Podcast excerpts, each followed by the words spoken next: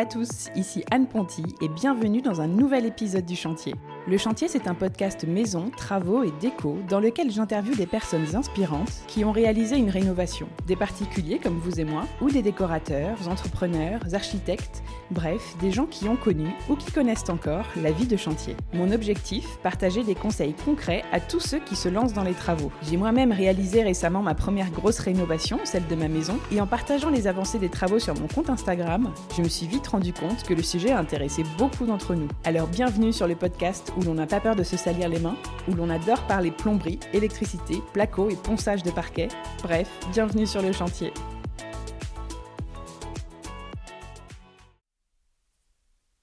Hello à tous et bienvenue dans un nouvel épisode hors série du chantier, les épisodes dans lesquels j'interviewe des professionnels de la rénovation et de la maison qui vous donnent des conseils d'experts sur le sujet sur lequel ils sont spécialisés. Je voulais vous préparer depuis un moment un épisode sur le sujet du carrelage, vaste sujet, et je suis heureuse d'avoir trouvé la bonne personne pour le faire en Sébastien, le dirigeant d'As de Carreau, un des premiers sites revendeurs de carrelage en France.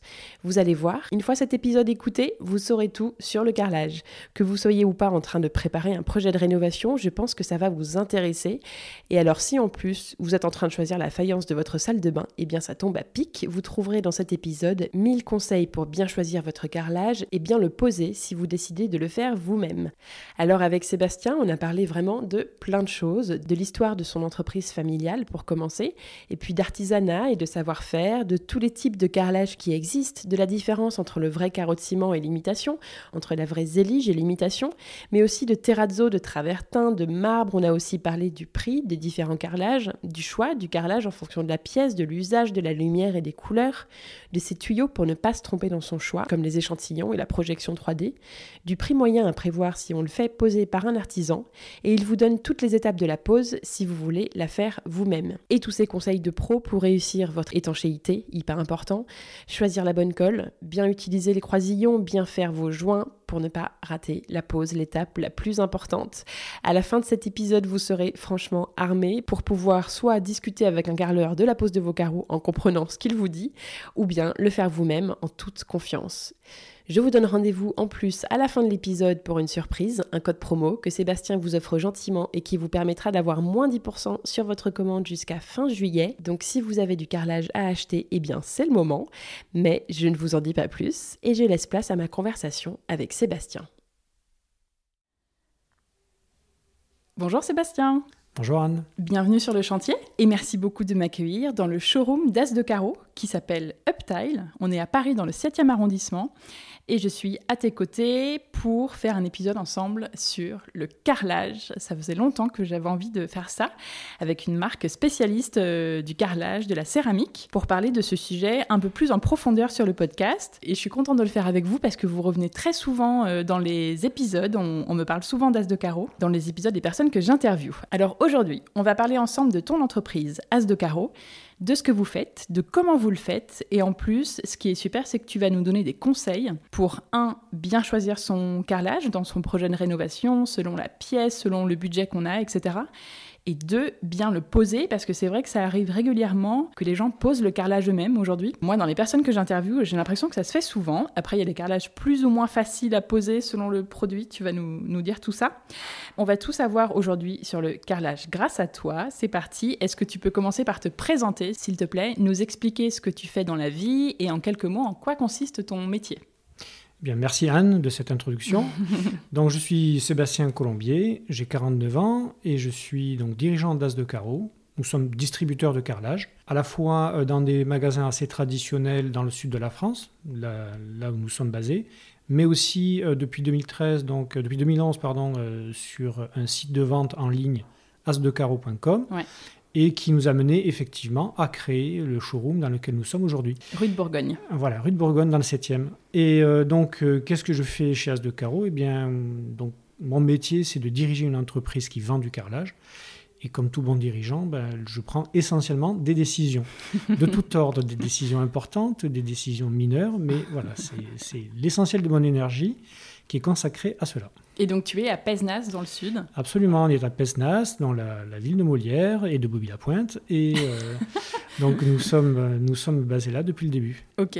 Est-ce que tu peux me raconter l'histoire d'As de Carreau Parce que je crois que c'est une entreprise familiale, euh, locale, enfin française, et puis donc euh, basée dans le sud, créée par tes parents en 2002, si je ne me trompe pas, et que tu as un peu reprise, et en tout cas que tu développes toi depuis quelques années. Effectivement, c'est une histoire qui, qui a absolument aucune évidence euh, au départ. Mon père était viticulteur, ma mère était comptable. Moi, j'étais, je travaillais euh, dans les jeux vidéo, puis j'ai été euh, directeur financier d'une PME à côté de, Montpellier, à Nîmes. Et, et puis mes parents, par le biais d'un ami qui était, qui était un peu introduit dans le milieu du carrelage, qui leur a proposé de faire, de monter une petite activité de vente comme s'ils sont assez aventureux, ils l'ont fait, euh, ils l'ont fait assez facilement. Et puis moi, en 2004, je n'étais pas bien dans mon travail. Et plutôt que de remonter à Paris, euh, d'où je venais, euh, mon père m'a proposé, mes parents m'ont proposé de, de, les rejoindre. De les rejoindre et, donc voilà, depuis 2004. Alors ils sont toujours, toujours là, hein, fidèles au poste. Hein. ils viennent un petit peu quand ils veulent, mais ils sont toujours présents. Ils s'occupent de quoi, eux? Euh, ma mère, toujours un petit peu de compta, et puis mon père, euh, de, de, ce qu'il a envie. Ok, ça dépend des jours. C'est marrant comme histoire. D'ailleurs, tu racontes cette histoire euh, plus en détail sur le podcast Le Panier, qui est un podcast e-commerce sur lequel tu es aussi passé. C'est l'épisode 98. J'invite les auditeurs à, l'écouter parce que c'est assez intéressant d'en savoir plus sur ton parcours et sur la façon dont tu as repris l'entreprise et, et dont tu l'as développée.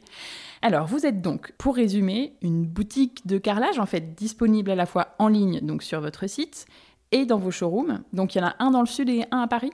On en a deux dans le sud, euh, vraiment euh, totalement euh, décorrélés du site internet en termes de, typologie de clients, de typologie de produits et d'offres.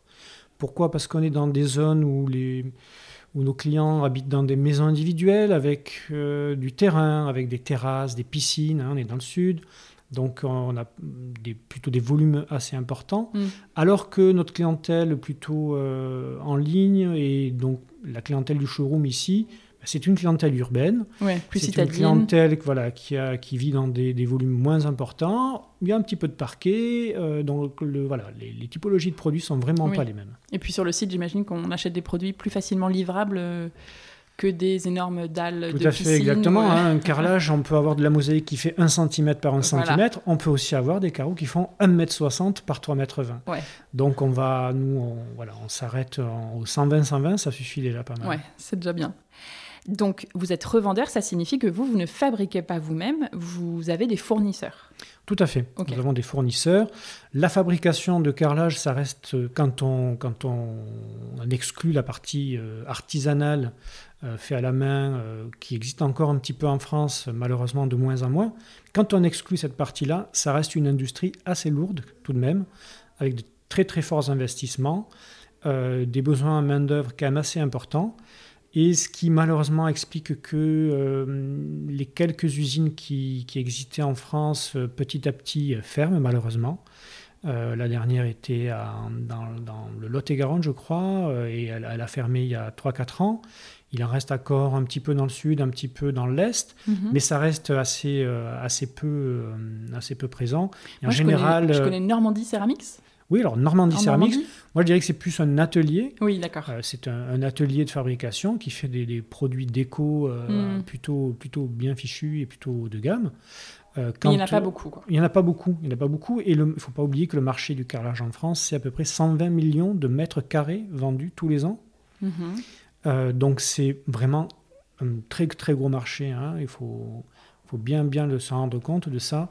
Donc euh, malheureusement, comme en France, il n'y a plus euh, d'usines, on va dire industrielles, on, beaucoup, euh, on se repose beaucoup sur l'Italie et sur l'Espagne, effectivement. D'accord. Euh, la fabrication européenne est concentrée dans ces deux pays-là. Il y en a un petit peu dans les pays de l'Est et en Allemagne, mais c'est vraiment l'Italie et l'Espagne qui, euh, qui, qui, qui, sont leaders là-dedans. Ok.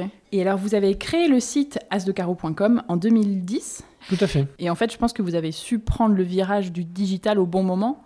Et que, ça, que le site a vite marché et qu'aujourd'hui, euh, il contribue énormément à, votre activité et à vos ventes Oui, c'est notre activité principale aujourd'hui, clairement. Ça a même changé la nature de notre métier complètement et la, ah la façon dont on travaille.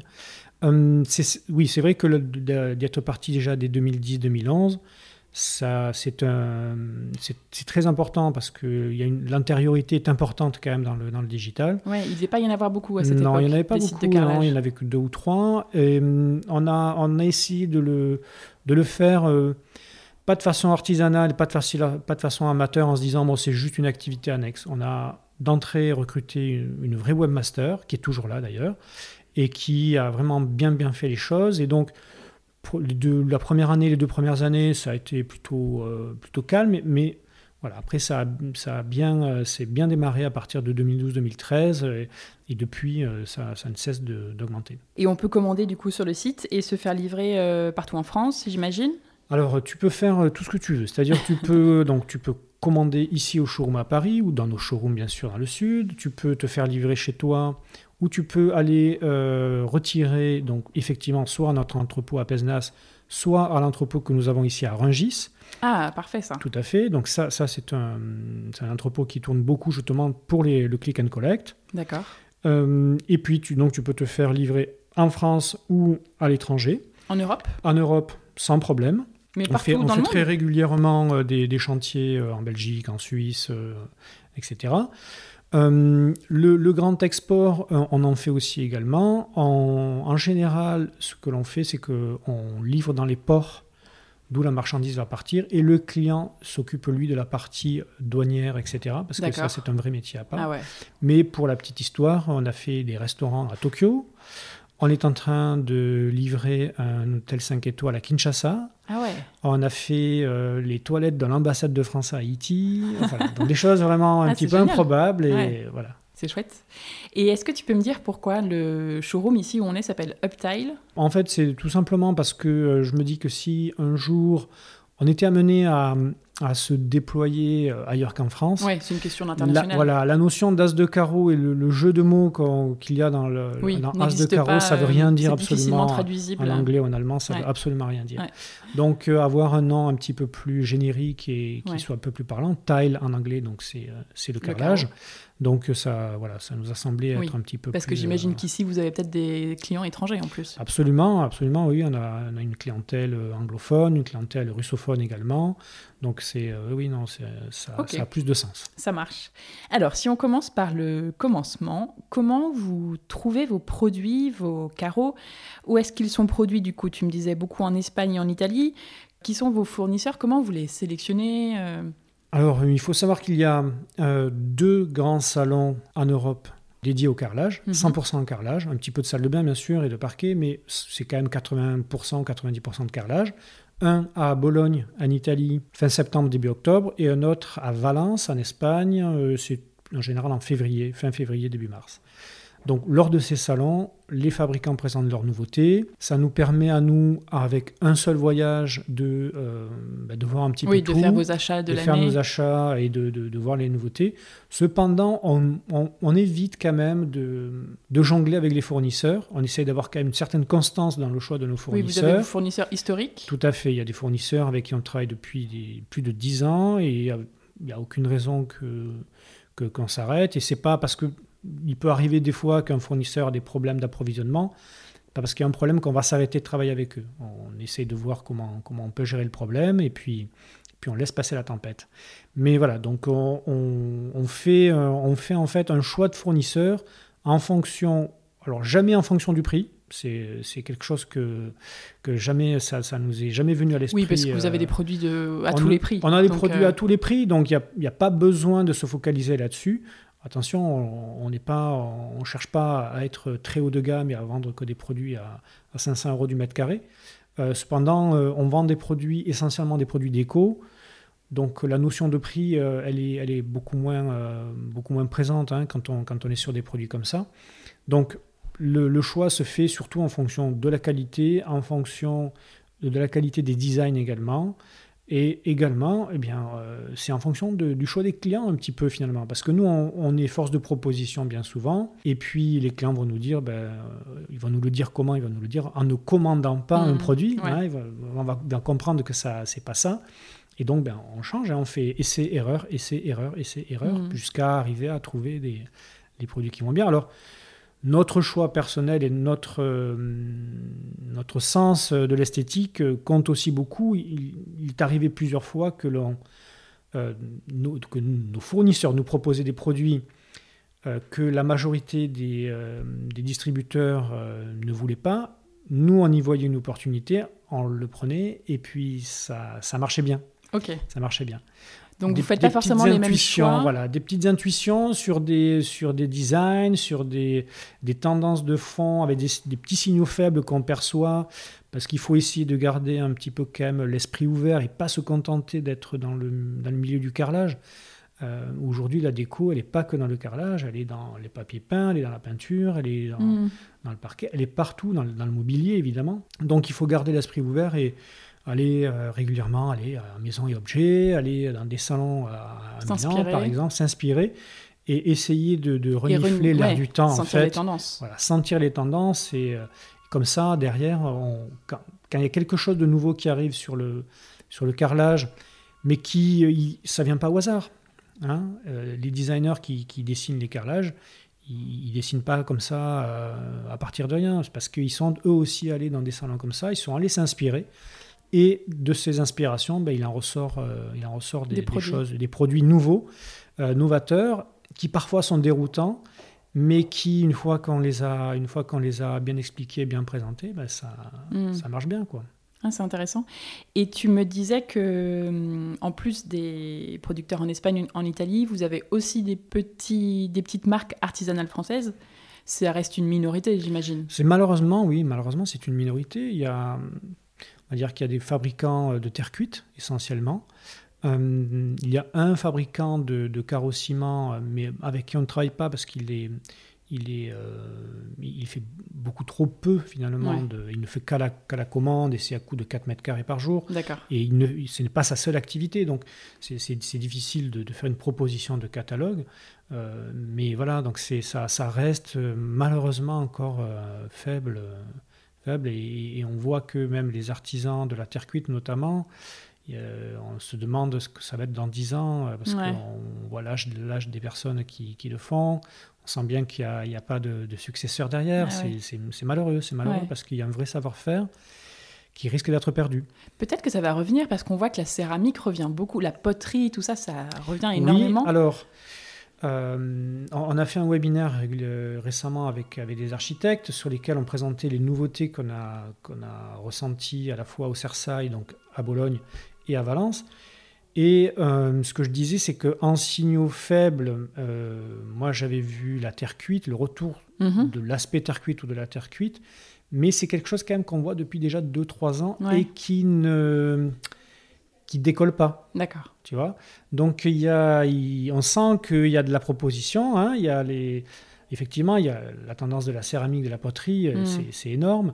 Donc, Mais pour faire de la vaisselle, le carrelage, c'est autre chose. Je pense que les designers essayent de, de, décliner ça dans le carrelage, puis qu'en plus, ça, ça, vient de là, hein, la, terre cuite, euh, c'était aussi du carrelage. Et donc, euh, pour l'instant, on sent qu'il y a des propositions. Le marché ne répond pas et les clients ne répondent pas encore à 100% là-dessus. Peut-être que ça sera l'an prochain, peut-être que ça sera dans trois ans, peut-être que ça sera, ça sera jamais, euh, on ne sait pas. Ok.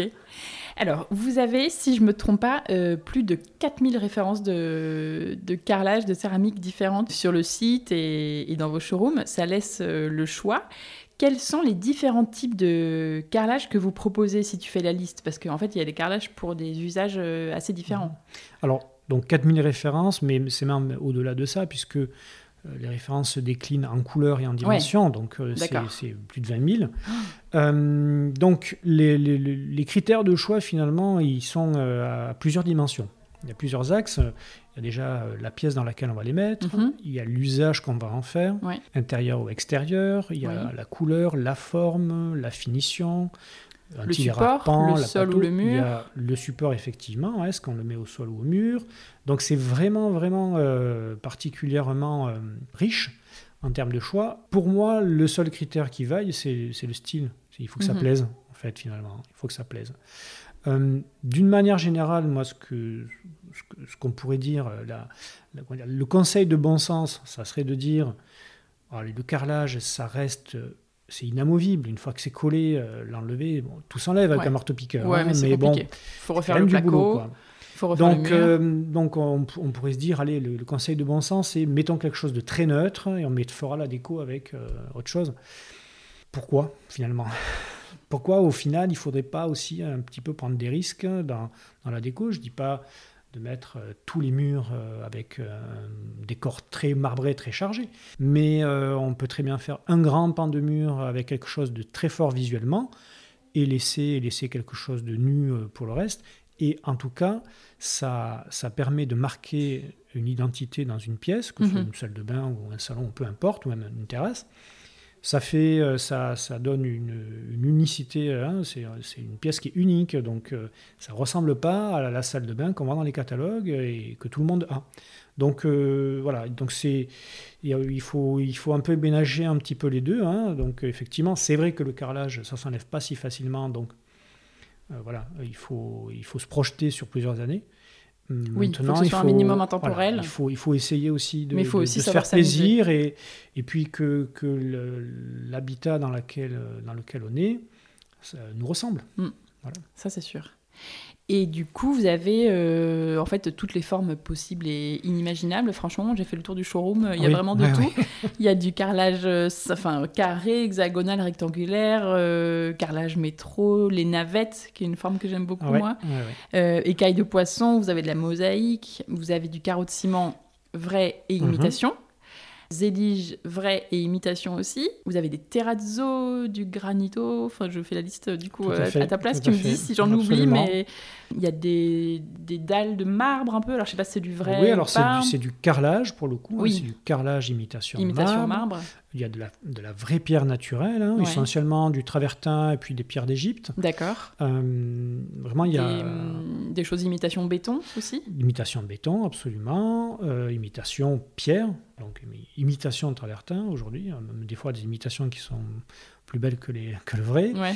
Et donc voilà, donc ça, ça, ça nécessite aussi de la part d'un client d'avoir un petit peu à l'esprit l'idée, au moins de l'inspiration qui, le, qui Oui, lui parce plaît. qu'on peut vite se perdre. On peut vite se perdre, on peut vite être. ah, on, est là, on est là aussi pour conseiller, hein, Ouais. attention. hein. On est là aussi pour conseiller. Euh, on a beau être des des e-commerçants, euh, on reste quand même des commerçants. hein. Oui, Dans- e-commerce, la il y a commerce. On, on propose quand même pas mal de, de conseils à nos clients, que ce soit par mail, par téléphone.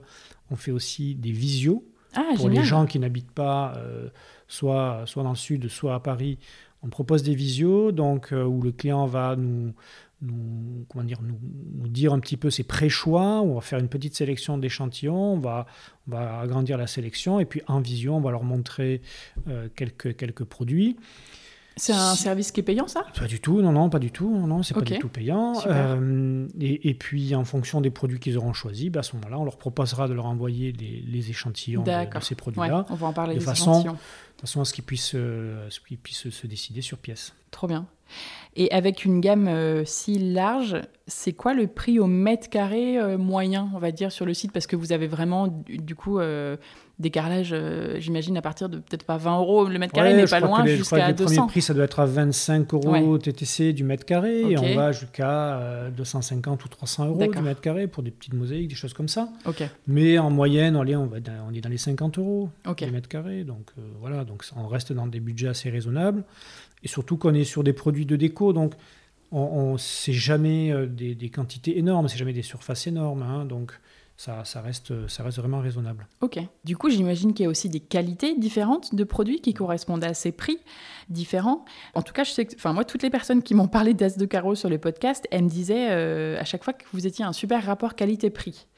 Donc, euh, est-ce que tu peux me parler un petit peu de qualité et est-ce que tu peux nous dire comment on peut voir la qualité d'un carrelage, savoir si c'est plutôt un produit qualité ou pas du tout euh, C'est très difficile. C'est très difficile quand on, même pour un professionnel euh, expérimenté, c'est assez compliqué de le voir parce que ça reste un produit qui a été euh, pressé et cuit à haute température. Mhm. Donc euh, on ne peut pas voir ce qu'il y a dedans. On ne peut pas voir à l'œil nu si le produit a une fragilité quelconque.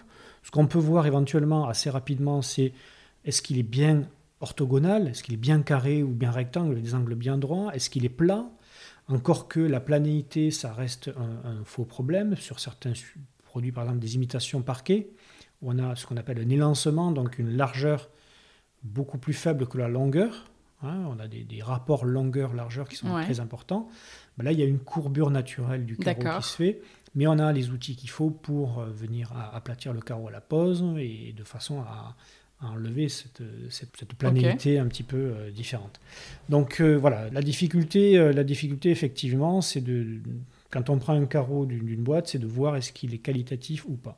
Donc là, c'est là où notre rôle intervient, Oui, c'est que c'est nous qui faisons les choix des fournisseurs avec qui on travaille. hein. Donc a- vous savez. je pense que sur entre l'Espagne et l'Italie, il y a 400 ou 500 fabricants. On ne travaille pas avec tous, évidemment. On travaille avec peut-être 60 ou 80, peut-être un peu plus. Mais en tout cas, ce qui est certain, c'est que euh, les fabricants sont quand même identifiés. Euh, il y a des fabricants qui sont plutôt spécialisés dans, et c'est pas du tout craché sur la grande surface de bricolage, hein, mais ils sont plutôt spécialisés sur, euh, sur ces marchés-là, avec des marchés à gros volume, produits plutôt neutres, avec une qualité qui est scalée, qui est- mais qui est suffisante. Mhm. Et on a des- des- d'autres fabricants qui sont plutôt des fabricants euh, qui vont rechercher l'originalité du design, euh, l'originalité des formes, et euh, qui ne vont pas se focaliser effectivement sur le prix ou sur le volume, mais voilà, plutôt sur un produit qui marque le marché et qui soit, qui soit déco. D'accord. Donc c'est voilà, c'est là c'est notre job à nous de faire la sélection euh, des, des fournisseurs et de dire bon ben là ce fournisseur là il n'est pas pour nous, pas parce qu'il n'est pas qualitatif euh, à 100%, mais parce que c'est pas notre notre ADN et c'est pas ce que réclament nos clients. Ok. Et après, j'imagine qu'on peut quand même voir, tu me l'as montré d'ailleurs sur, les, sur des carreaux que vous avez là, assez facilement, nous, même quand on n'y connaît pas grand-chose, la différence entre le vrai euh, carreau de ciment, par exemple, et Oui, l'imitation. Tu me montrais l'épaisseur qui est Mhm. différente, la couche de couleur, en fait, Mhm. l'émail qui est beaucoup plus épaisse euh, sur un vrai carreau de ciment, alors que c'est une pellicule sur une imitation. Mhm. Ça, ça se voit... euh, Oui, alors ça, ça, ça se voit. Donc, effectivement, le, le carrossiment, euh, tous les produits un petit peu, on va dire, de type artisanaux, carrossiment, terrazzo, zélige, ils sont très identifiables au final. Carrossiment, on sait qu'il y a une, une couche de, de pigment avec de, de la poudre de marbre et puis en dessous une semelle en, en ciment. mm. Et le carreau est lourd, mortier. Le épais. carreau est lourd, il fait 16 mm d'épaisseur. On n'a pas des grandes dimensions. hein. Le carrossiment, ça s'arrête à, pour 99% du marché à du 20 par 20. Oui, ils font Voilà. tous 20 par 20. On a un peu d'hexagone. Ouais. Ah oui, c'est il y vrai. a, il y a des fabricants très spécifiques qui font des formats un petit peu plus grands, etc. Mais Ok. c'est à la marge. C'est à la marge. Euh, le terrazzo, c'est pareil. Le terrazzo, c'est un, un- un mélange de mortier avec des morceaux de marbre qui sont donc coulés ensemble et qui en sont ensuite poncés pour révéler les petits morceaux de marbre qu'il y a Mhm. dedans. Donc sur la tranche, on voit bien que euh, bah, y y a, voilà, il y a des carreaux de marbre même sur la tranche. Donc euh, voilà. Oui. Et, hyper pour- et pareil pour les éliges. Les éliges, ça se voit de suite quand c'est un, un vrai élige ou, euh, ou une imitation. Euh, par contre, ce qui est certain, c'est que tous- ces, tous ces carreaux de type artisanaux ont les avantages et les inconvénients du- du- de, de l'artisanal. C'est-à-dire qu'on va dire qu'il n'y a pas une régularité dans on va dire, la qualité au sens très large du terme. Ça ne veut pas dire que ce n'est pas qualitatif. Mais euh, un produit industriel, évidemment, bah, il, il est produit à tant de milliers de mètres carrés, avec des, euh, des chartes qualité euh, très précises, euh, des, comment on appelle ça, en sortie de, en sortie de li- ligne de production, il y a des personnes qui regardent le contrôles. des contrôles pour chaque carreau. Donc voilà. Donc il y, a, il y a des avantages et des inconvénients Ouais. aux deux. Il y a des notions de prix également, effectivement. Hein. Zélige ou, ou Terrazzo sont des gammes de prix euh, plus élevées par rapport à, à une imitation. Oui, tu me disais que typiquement sur ces produits, on était plus sur 150 euros du mètre carré, 150, Oui, entre 150 et 250 euros du mètre carré. alors selon que l'imitation, c'est... L'imitation, c'est entre, entre 40 et 80, euh, selon, selon le- Ok. Euh, alors, si on reparle du choix du, du carrelage, une fois qu'on est euh, sur votre site ou dans votre showroom et qu'on voit tout ce qui est hum, disponible, alors je pense qu'il y a un peu deux solutions. Soit on a une idée très précise de ce qu'on veut, la forme, la couleur, où on sait exactement peut-être déjà Mhm. la référence qu'on souhaite. Soit on est un peu perdu et on regarde tout ce que vous avez. Dans tous les cas, pour aider les, hum, bah, les personnes qui nous écoutent à faire leur choix quand elles sont à ce stade-là euh, de leur rénovation, le choix du carrelage. Quels sont tes conseils pour pas se tromper quand on fait des travaux chez soi, bien choisir son carrelage? Alors tu nous, en, tu nous en as un petit peu parlé tout à l'heure. Alors euh, pour un choix de carrelage, c'est vrai que ça peut être particulièrement, euh, particulièrement perturbant toutes, tous ces choix-là, surtout que on en a, euh, on a un peu évoqué, euh, les, fabricants se copient un petit peu entre eux, donc ce qu'on trouve chez un, on va le retrouver chez l'autre, etc. Donc, oui, tu m'en as parlé tout à l'heure avant qu'on enregistre, et tu me disais que c'était compliqué, que parfois il y avait C'est compliqué, ouais, la, notion de, droit d'auteur, entre guillemets, elle est, elle est assez peu respectée dans, dans, ce milieu-là. C'est-à-dire qu'un design, il suffit qu'on vienne changer un tout petit morceau, une petite couleur et un petit motif. Ou même pas, euh, qu'il y en a qui s'embêtent même, même, pas. Voire même pas.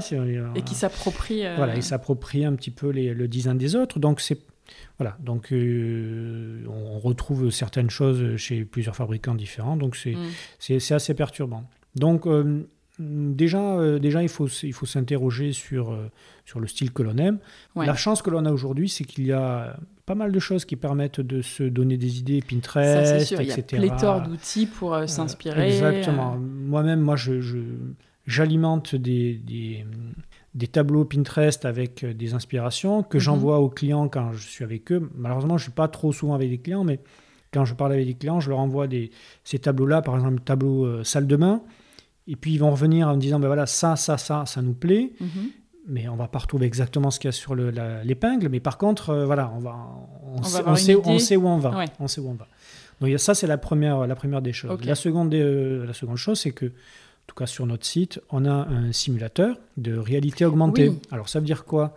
Ça veut dire que euh, pour pas tous les produits, mais pour pas mal de produits, on peut prendre la photo de la pièce dans laquelle on veut le poser. Il y a une, une intelligence artificielle, attention le gros mot, euh, qui va venir détourer en fait tous les meubles, qui va identifier le sol et les murs, il va venir appliquer euh, le carreau que l'on aura choisi avec euh, un effet vraiment de proportionnalité, de perspective, etc. Trop bien. Il y a des effets assez bluffants avec, avec cette application.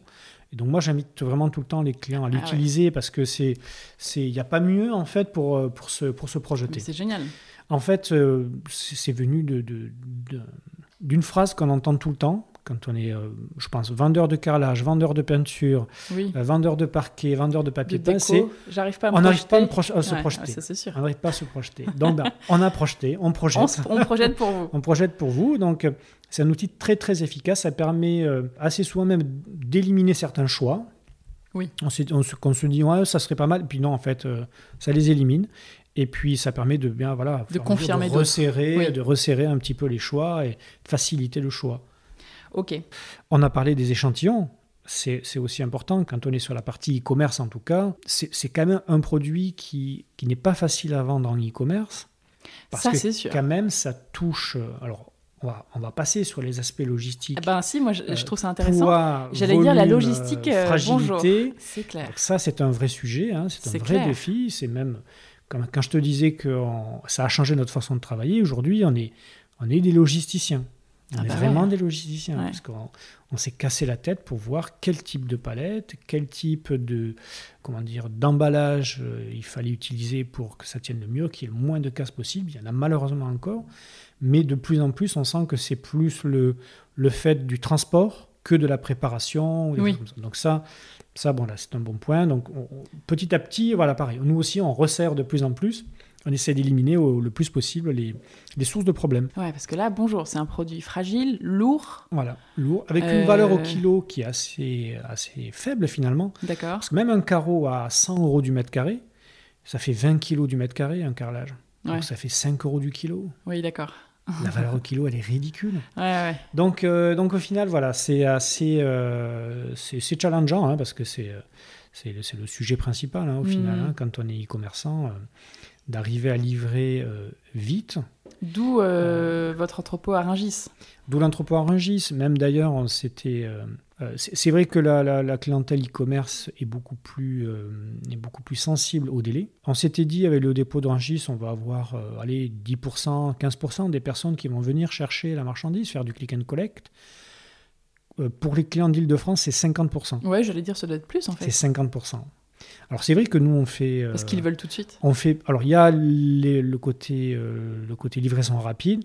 Il y a aussi le fait d'éviter les frais de livraison. C'est vrai que nous on fait payer les frais de livraison parce que le le produit étant très lourd, Ah bah, on envoie sûr. en palette, hein, on n'envoie pas en, en enveloppe. hein. Donc, euh, donc on, fait, on fait participer le client jusqu'à 1000 euros. À partir de 1000 euros, on le prend en charge intégralement. 1000 euros de commande? 1000 euros de commande. Au-delà de 1000 euros de commande, les frais de de 1000 port euros de sont commande, les offerts. frais de port sont offerts au D'accord. Donc, euh, Ce donc qui est déjà bien parce que euh, ça doit vous faire des frais à vous au- au-delà de 1000 ah euros oui, de oui, oui, commande, non, ça doit sûr, être cher sûr à que livrer quand même. c'est- c'est- nous on l'offre, mais le, Ah ouais, le transporteur ne l'offre pas. hein. Bah Ça, non, c'est ça sûr. c'est sûr. Et, et 1000 euros de commande, en général, c'est de la surface, et donc c'est un, un coût de transport ça, élevé. c'est encore plus cher. Ouais, Bon, tout à fait. Mais bon, voilà, c'est aussi, il faut, il faut être aussi Oui, cohérent avec, euh, avec le client. Il faut aussi que ce soit transparent pour le client, qu'il sache que, voilà, s'il fait une petite commande, ben, il aura une participation euh, aux frais de transport. S'il fait une grosse commande, ben, euh, voilà, il- On le remercie on aussi. le remercie euh. aussi de, de- de sa commande. Et donc voilà, donc 50% des, des clients qui viennent chercher à, à Rungis Ouais, mais ça m'étonne leur, pas. leur hein. marchandise. Ok. Alors, pardon, si on revient sur le, le sujet du choix, il y a aussi, euh, je me dis, il y a- il doit- il y a aussi des critères de pièces. Alors, selon la pièce, selon la lumière, est-ce qu'il y a des formes qui s'adaptent plus ou moins bien à des pièces euh, Par exemple, imaginons une toute petite salle de bain. Est-ce que toi, tu conseillerais plutôt euh, de prendre des tout petits carreaux ou au contraire peut-être des grandes dalles euh, pour allonger un peu l'espace, des, couleurs foncées, claires euh, Alors, selon la forme de la pièce, effectivement, on va, on va conseiller des carreaux différents D'accord. et de, aussi de formes différentes. Si la pièce n'est pas très profonde, on va, on va plutôt préconiser des carreaux avec donc rectangulaires et qu'on va mettre dans le sens de la, de la longueur pour, pour donner une impression visuelle d'un petit peu plus de agrandir profondeur. Voilà. l'espace, d'accord. Maintenant, ça pousse pas les murs, hein, attention. Oui, hein. bien Voilà, sûr, c'est- juste visuel. une impression visuelle. Euh, pareil pour des petits espaces, moi ce que j'aime bien, et on, on le voit beaucoup en ce moment, c'est c'est par exemple des poses à bâton rompu qui vont venir en, fait casser visuellement euh, complètement le- le- le- l'espace. Donc ça permet de- d'éviter que qu'on ne voit pas les angles, que ce oui, soit totalement fondu. Voilà. Mm. Là, là, on casse complètement visuellement. Ça permet, euh, ça permet d'être, euh, voilà, d'avoir quelque chose en plus. Ça plaît pas à tout le monde, hein, la, la- la pose en chevron, la pose à bâton rompu. Mhm. Donc, euh, voilà. Mais il y, y a des petits conseils. C'est- là aussi hein, que je dis que notre, notre rôle est là. Notre rôle, il est là. Il est là aussi pour, pour dire aux clients qui, qui ont des doutes euh, comment, euh, co- comment faire. Bien sûr. Est-ce que je me pose aussi la question de la douche à l'italienne? Est-ce qu'il y a des produits qui sont plus recommandés pour ça que d'autres? Alors, la douche à l'italienne, c'est un vrai sujet parce que euh, donc on peut l'appréhender de différentes façons. La, la véritable façon, ben, c'est effectivement c'est euh, un sol continu entre le sol de la salle de bain et le sol de la douche. Mhm. Donc là, attention à l'étanchéité. hein. Donc là, il faut être hyper hyper vigilant à l'étanchéité.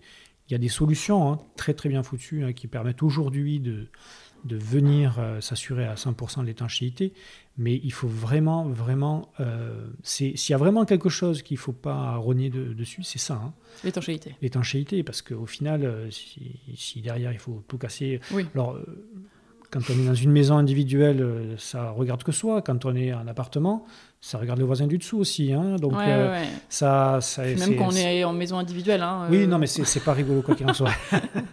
donc, euh, donc, soit effectivement on, fait ça, mais on, on travaille bien l'étanchéité. Alors, soit avec des nattes, soit avec ce qu'on appelle des sels, donc système d'étanchéité liquide, Ok. qui sont des produits de type un peu latex liquide, on va dire, hein, qui- que tu passes un peu comme une peinture, avec ou sans bande de renfort dans les angles, ça dépend des produits. Euh, et ensuite, tu vas venir careler par-dessus. Mhm. hein. Euh, Dites-vous une chose, c'est que le placo vert Ça suffit pas. Ça suffit largement pas. hein. Euh, à savoir quand Pour même, une hein, douche à l'italienne. pour, pour- pour une douche, pour des projets un peu Voilà. touchy, quoi. pour une douche, quoi qu'il en soit, hein, euh, il faut mettre ce qu'on appelle un spec, système de protection à l'eau sous carrelage. Donc entre le placo et la colle de carrelage, Mhm. il faut mettre un spec à minima. D'accord. À minima. Donc c'est un, c'est un pareil, c'est un- un produit qui va venir renforcer l'étanchéité en dessous. Le mieux, c'est de mettre un sel, donc système d'étanchéité liquide, qui lui va assurer vraiment une étanchéité complète. Là, tu parles du sol d'une douche Et du mur aussi. et du mur. Et du Partout mur où de l'eau ouais. peut être projetée. Oui, on, on va dire l'emplacement de la douche plus 10 ou 15 cm après, Ok. pour, voilà, pour assurer vraiment euh, un, un espace euh, sécurisé euh, d'un point de vue d'étanchéité. D'accord. Sinon, il y a une autre façon de faire, c'est que, alors euh, là je plaide pour ma paroisse, c'est qu'on on a nous sur le site des, des receveurs de douche que l'on fait sur mesure 3 cm d'épaisseur, donc on peut encastrer, qui eux sont évidemment totalement étanches. Et là, on a à s'assurer de l'étanchéité que de la périphérie. Ah, vous vendez ça aussi, vous? Oui, oui, non, on vend ça. Donc c'est fait sur la mesure, à la mesure au centimètre. hein, donc, D'accord. voilà, c'est produit lourd.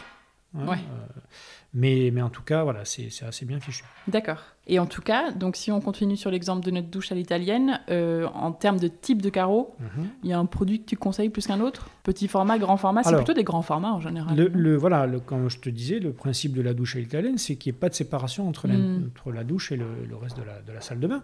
Donc, on met le même carreau que, que le reste de la salle de bain.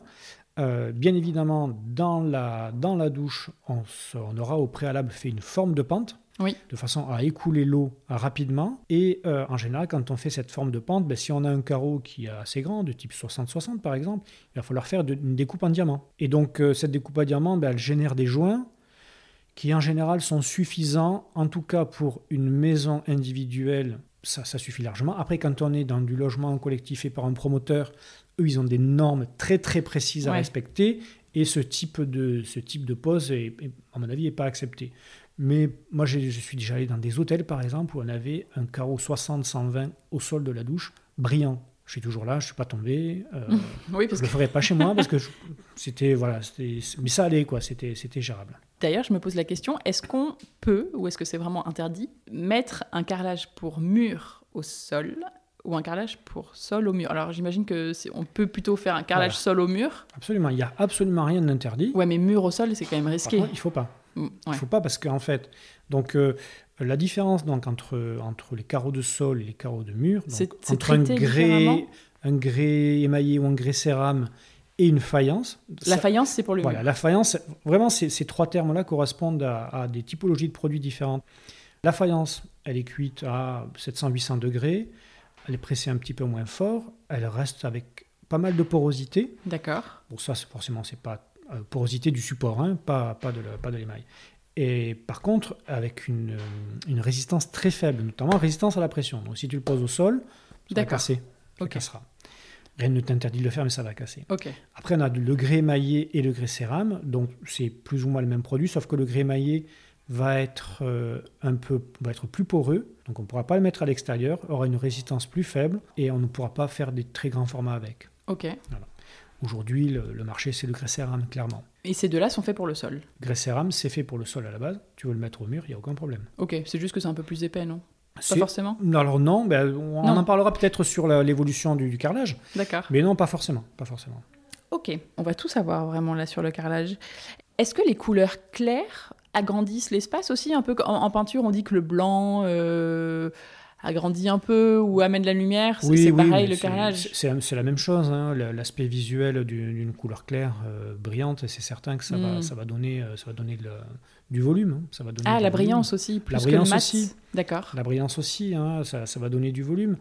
C'est un petit peu plus froid, hein, la, la- la brillance, mais c'est Oui. certain que ça, ça apporte de l'éclat, ça apporte de la lumière. Donc, de suite, on, est, on se sent moins confiné. Et à l'entretien, c'est plus facile, la brillance, non? Alors, à l'entretien, c'est plus facile, la brillance, sauf les couleurs foncées, Oui. où on va euh, voir beaucoup plus facilement le calcaire. D'accord, oui, c'est vrai. Oui, mais sur le mat aussi? On va moins le voir sur le mat. Ok. On, le verra beaucoup plus par, euh, par reflet euh, sur, sur, un, sur un brillant. D'accord. Et après, en termes de choix de motifs, bon, bah, c'est vraiment les goûts et les couleurs. C'est ce qui nous plaît. Et comme tu disais un peu au Ouais. début, c'est vrai qu'il faut peut-être essayer d'avoir un, un mix de rester un peu euh, intemporel, voire sobre euh, parfois, et puis une petite touche d'originalité pour se faire Voilà, plaisir une aussi. Petite, euh, une petite folie, ouais. sans, sans trop en faire, mais il ne faut pas hésiter, à, faut pas hésiter à, à- à apporter de la personnalité. Euh, y compris par le carrelage. Aujourd'hui, ce qui est certain, c'est que les, les technologies de, de fabrication du carrelage ont, très fortement évolué ces dernières années, ces dix dernières années. Ça a vraiment, il y a vraiment eu un grand saut, à la fois qualitatif et à la fois euh, sur la- la- les, les décors qui sont proposés par, par les fabricants. Et euh, en- en- par exemple, euh, je ne sais pas si tu as vu cette tendance qui revient euh, dans le travertin. Ah oui. Ça, c'est un gros, un, gros, euh, un gros sujet de fond, le travertin. Le travertin qu'on vendait euh, généralement, c'est un travertin qui est coupé perpendiculairement au sens de la veine. Donc ça, c'est le travertin qu'on voit dans les terrasses dans le sud, chez nous, euh, donc qui vient, de, qui vient, de, Turquie en général. Hein. Et euh, il y a aussi le travertin qui est coupé parallèlement à la veine. Ok. Mais qui était un peu le travertin de mamie là qu'on voyait dans les années 70, un petit carreau brillant euh, avec des veines et tout ça, qui, qui était un peu vieillot. Et euh, maintenant, avec, avec ces nouvelles technologies, on arrive à, à, à retravailler en fait ces textures-là et à donner quelque chose de vraiment magnifique. Et, et là, donc au dernier salon que, que l'on a fait, il y avait des, des, des réinterprétations de, de travertin, donc vein cut, coupé dans le sens de la veine, Mhm. euh, qui était vraiment, vraiment superbe. Donc voilà, le style, c'est vraiment... euh, Très on- personnel. Voilà, c'est très personnel. Et, et c'est peut-être un peu trop aujourd'hui. hein. Il y a peut-être un peu trop de propositions sur justement euh, tous les styles, euh, le- voilà, les imitations terrazzo, les imitations carrossiment, les imi- tout ce que le carrelage est capable d'imiter. euh, ça, ça en donne le tournis parce que Ouais. ça, Parce que tout est possible, quoi. voilà, tout est possible. Et donc, oui, effectivement, il y a, il y a- il y a beaucoup de choix. C'est très perturbant pour le client. Et euh, c'est c'est le rôle aussi de, des, euh, des distributeurs, quels qu'ils soient, hein, qu'ils soient des distributeurs en ligne ou, ou en- ou ailleurs, ou au magasin, de faire cette, cette curation. Ouais. On entend beaucoup ça dans, dans- dans le milieu de l'art, etc., de faire vraiment une vraie, un vrai choix, une Ouais. vraie sélection. Il faut un peu mettre ses, ses tripes sur, le, sur la table et, et, et proposer aux clients, euh, des, vraiment faire des vraies propositions aux clients et pas juste se contenter de, de tourner les pages de son catalogue et de dire bah voilà, on peut avoir ça. Voilà, Mm. maintenant débrouillez-vous. Donc euh, c'est là où aujourd'hui, en fait, euh, donc tu l'as compris, nous on est, on est très digitaux, on est très convaincus que le, que le, le digital va, va nous aide, en tout cas il va nous aider de plus en plus. Mais au final, euh, si tu regardes bien, euh, les clients, quand ils viennent, euh, quand ils viennent nous voir, techniquement parlant, quasiment, ils en savent autant que nous. L'information, elle est disponible gratuitement aujourd'hui, hein, au final. hein. Si tu veux savoir comment se fabrique un carrelage, tu vas sur YouTube, hein, si tu, etc. etc. Ouais. Donc, C'est pas, cet épisode, quoi la c'est pas cet épisode qui va aider au contraire. ouais. Là, tout le monde saura euh, comment faire le carrelage.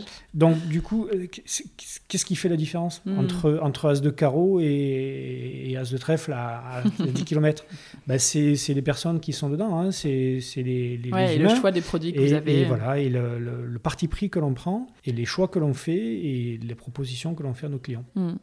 Et je continue un- une dernière chose sur le, sur le conseil de choix de produits parce que tu m'as dit tout à l'heure euh, dans le showroom quelque chose que je trouve important, c'est que hum, le carreau de ciment euh, véritable et la zélige, surtout la vraie zélige, tu m'as dit que c'était un produit quand même fragile et que toi tu mettrais pas dans une salle de bain quoi parce que hum, Voilà, moi je. qu'il fallait faire attention aux joints. Voilà, il faut faire très attention. Et je le dis parce que moi je sais, souvent dans mes épisodes, on adore mettre Mm. les éliges et les ciment sans joint. Moi je trouve que, enfin moi j'ai fait ça chez moi, hein, pas dans une salle de bain, mais vrai ciment, euh, pose sans joint ou toute petite de 1 mm parce que c'est quand même, enfin et c'est comme ça que ça se fait sur le vrai ciment, c'est quand même beaucoup plus joli.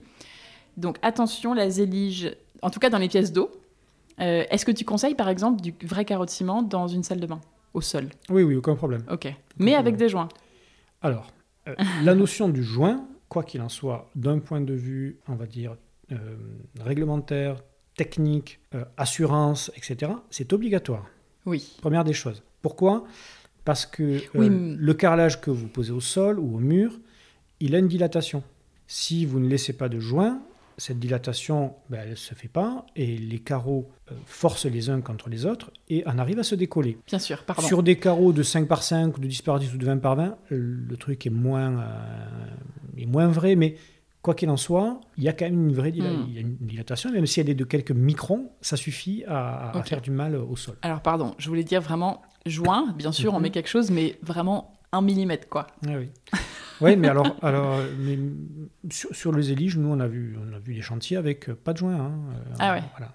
Donc, le, le problème de ça, c'est que euh, si on regarde bien les éliges, hein, euh, c'est une, pas une surface totalement Plane. plate. Donc, il y y y a un travail sur les bords qui sont euh, chanfreinés, on va dire, euh, mais de façon très irrégulière. Donc, en fait, entre le mur et les éliges, il y a du vide. Mhm. Euh, si ce vide-là, il n'est pas comblé, l'eau, et qu'on est dans, dans une, dans une- douche, hein. après si on est dans une salle de bain, mais hors de la douche, c'est pas un problème. Mais si on est dans la douche, l'eau va passer. L'eau trouve toujours son chemin, l'eau va passer. Et si en plus on n'a pas bien fait l'étanchéité euh, de la douche, Ouais. comme je l'ai dit bien avant, alors là, c'est la cata. Comme je te disais, moi je suis content quand les gens font ça. Bon, ça, je les vois trois ans après pour refaire tout. mais en tout cas, voilà, je sais que c'est euh, moins esthétique de, de- de faire un joint, mais il faut le faire parce que ça complète l'étanchéité. Ça ne l'assure pas. hein. Euh, Le joint ça- le joint ne fait pas l'étanchéité. Le joint n'est pas Mhm. étanche. Mais en tout cas, ça, le- ça le complète. En tout cas, si on ne fait pas de joint, ça, c'est sûr que c'est pas étanche. D'accord. Donc, on a bien retenu, si on veut mettre des carrelages artisanaux, on fait très attention à son, échantillon, à son étanchéité. Quoi qu'il en soit, on fait toujours très attention à Ouais, l'étanchéité. tout- mais là, euh, encore plus, plus, plus. Et, euh, et on jointe un tout petit peu quand même, un minimum. Quoi. Absolument. Ok, super. Donc, une fois qu'on a fait son choix, qu'on a validé avec votre outil de réalité augmentée, là, qu'on a pu voir euh, ce que ça rend chez nous dans la pièce qu'on souhaite euh, carreler, tu parlais des échantillons, ils sont gratuits? Alors, les échantillons, in fine, ils sont gratuits parce que si tu commandes chez nous, on te les rembourse. D'accord. En règle générale, on fait euh, participer les clients à la- aux frais d'envoi et d'emballage. Ah, donc Euh, ils sont gratuits, c'est juste qu'on paye le, le Voilà, port. on, on- on la paye livraison le port, du- oui. donc euh, soit en mondial relais de mémoire c'est 12 euros TTC, soit D'accord. en colissimo à domicile c'est Ok. 19 euros. Mais voilà, donc les échantillons, après on a un code qui vient... euh, Qui vient, Qui vient euh, réduire la commande qu'on passe ensuite du montant du des montant. échantillons, euh, Très bien. Et ça, euh, tu conseilles de le faire euh, Je conseille euh, toujours tous de le cas. faire parce que quoi qu'il en soit, euh, la- les photos, on a beau y travailler dessus en permanence, ça reste très partiel, hein, le rendu. Donc il n'y a pas mieux pour se rendre compte. Alors Ouais, effectivement, si on prend un grand carreau, nous on va pas envoyer un grand carreau. Oui. on va envoyer un échantillon de 20 par 20. bien sûr. Mais c'est vrai que des fois on, on a, on a des, des discussions un petit peu, des incompréhensions de certains clients Ils s'attendaient à recevoir la s'attendent à plaque recevoir de 2 une mètres. grande plaque, sauf que ne serait-ce qu'une plaque de 60-60, mais une plaque de 60-60, si on envoie un colissimo ou un main relais, ça arrive en mosaïque. Oui. Donc euh, bon, c'est pas le but. Ouais. Euh, donc ça, franchement, toujours le faire. C'est comme pour la peinture, c'est comme, enfin, c'est comme pour tout. Moi, je trouve Absolument. que dès, qu'il- y en a, il faut prendre des échantillons pour être sûr, sûr, sûr. Et une fois qu'on est sûr de soi, qu'on passe la commande, du coup, comment se passe la livraison? On en parlait un peu tout à l'heure. euh, c'est vrai que c'est un produit euh, pas évident à livrer, donc je me disais, euh, ça doit être un, un vrai sujet pour eux.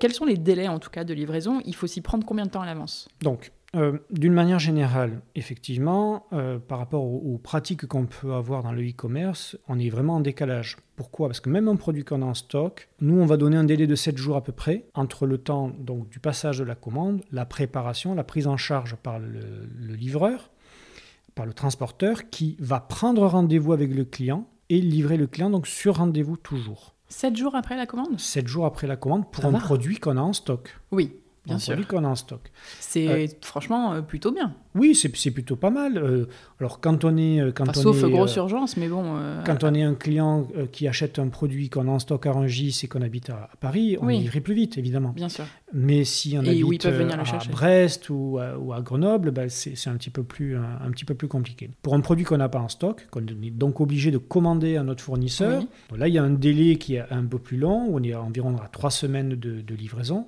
Ça Donc, va. Enfin, Ça dépend, ça dépend euh, le- si on s'est occupé, si on a anticipé le, le besoin en carrelage avant dans son chantier. oui, d'accord.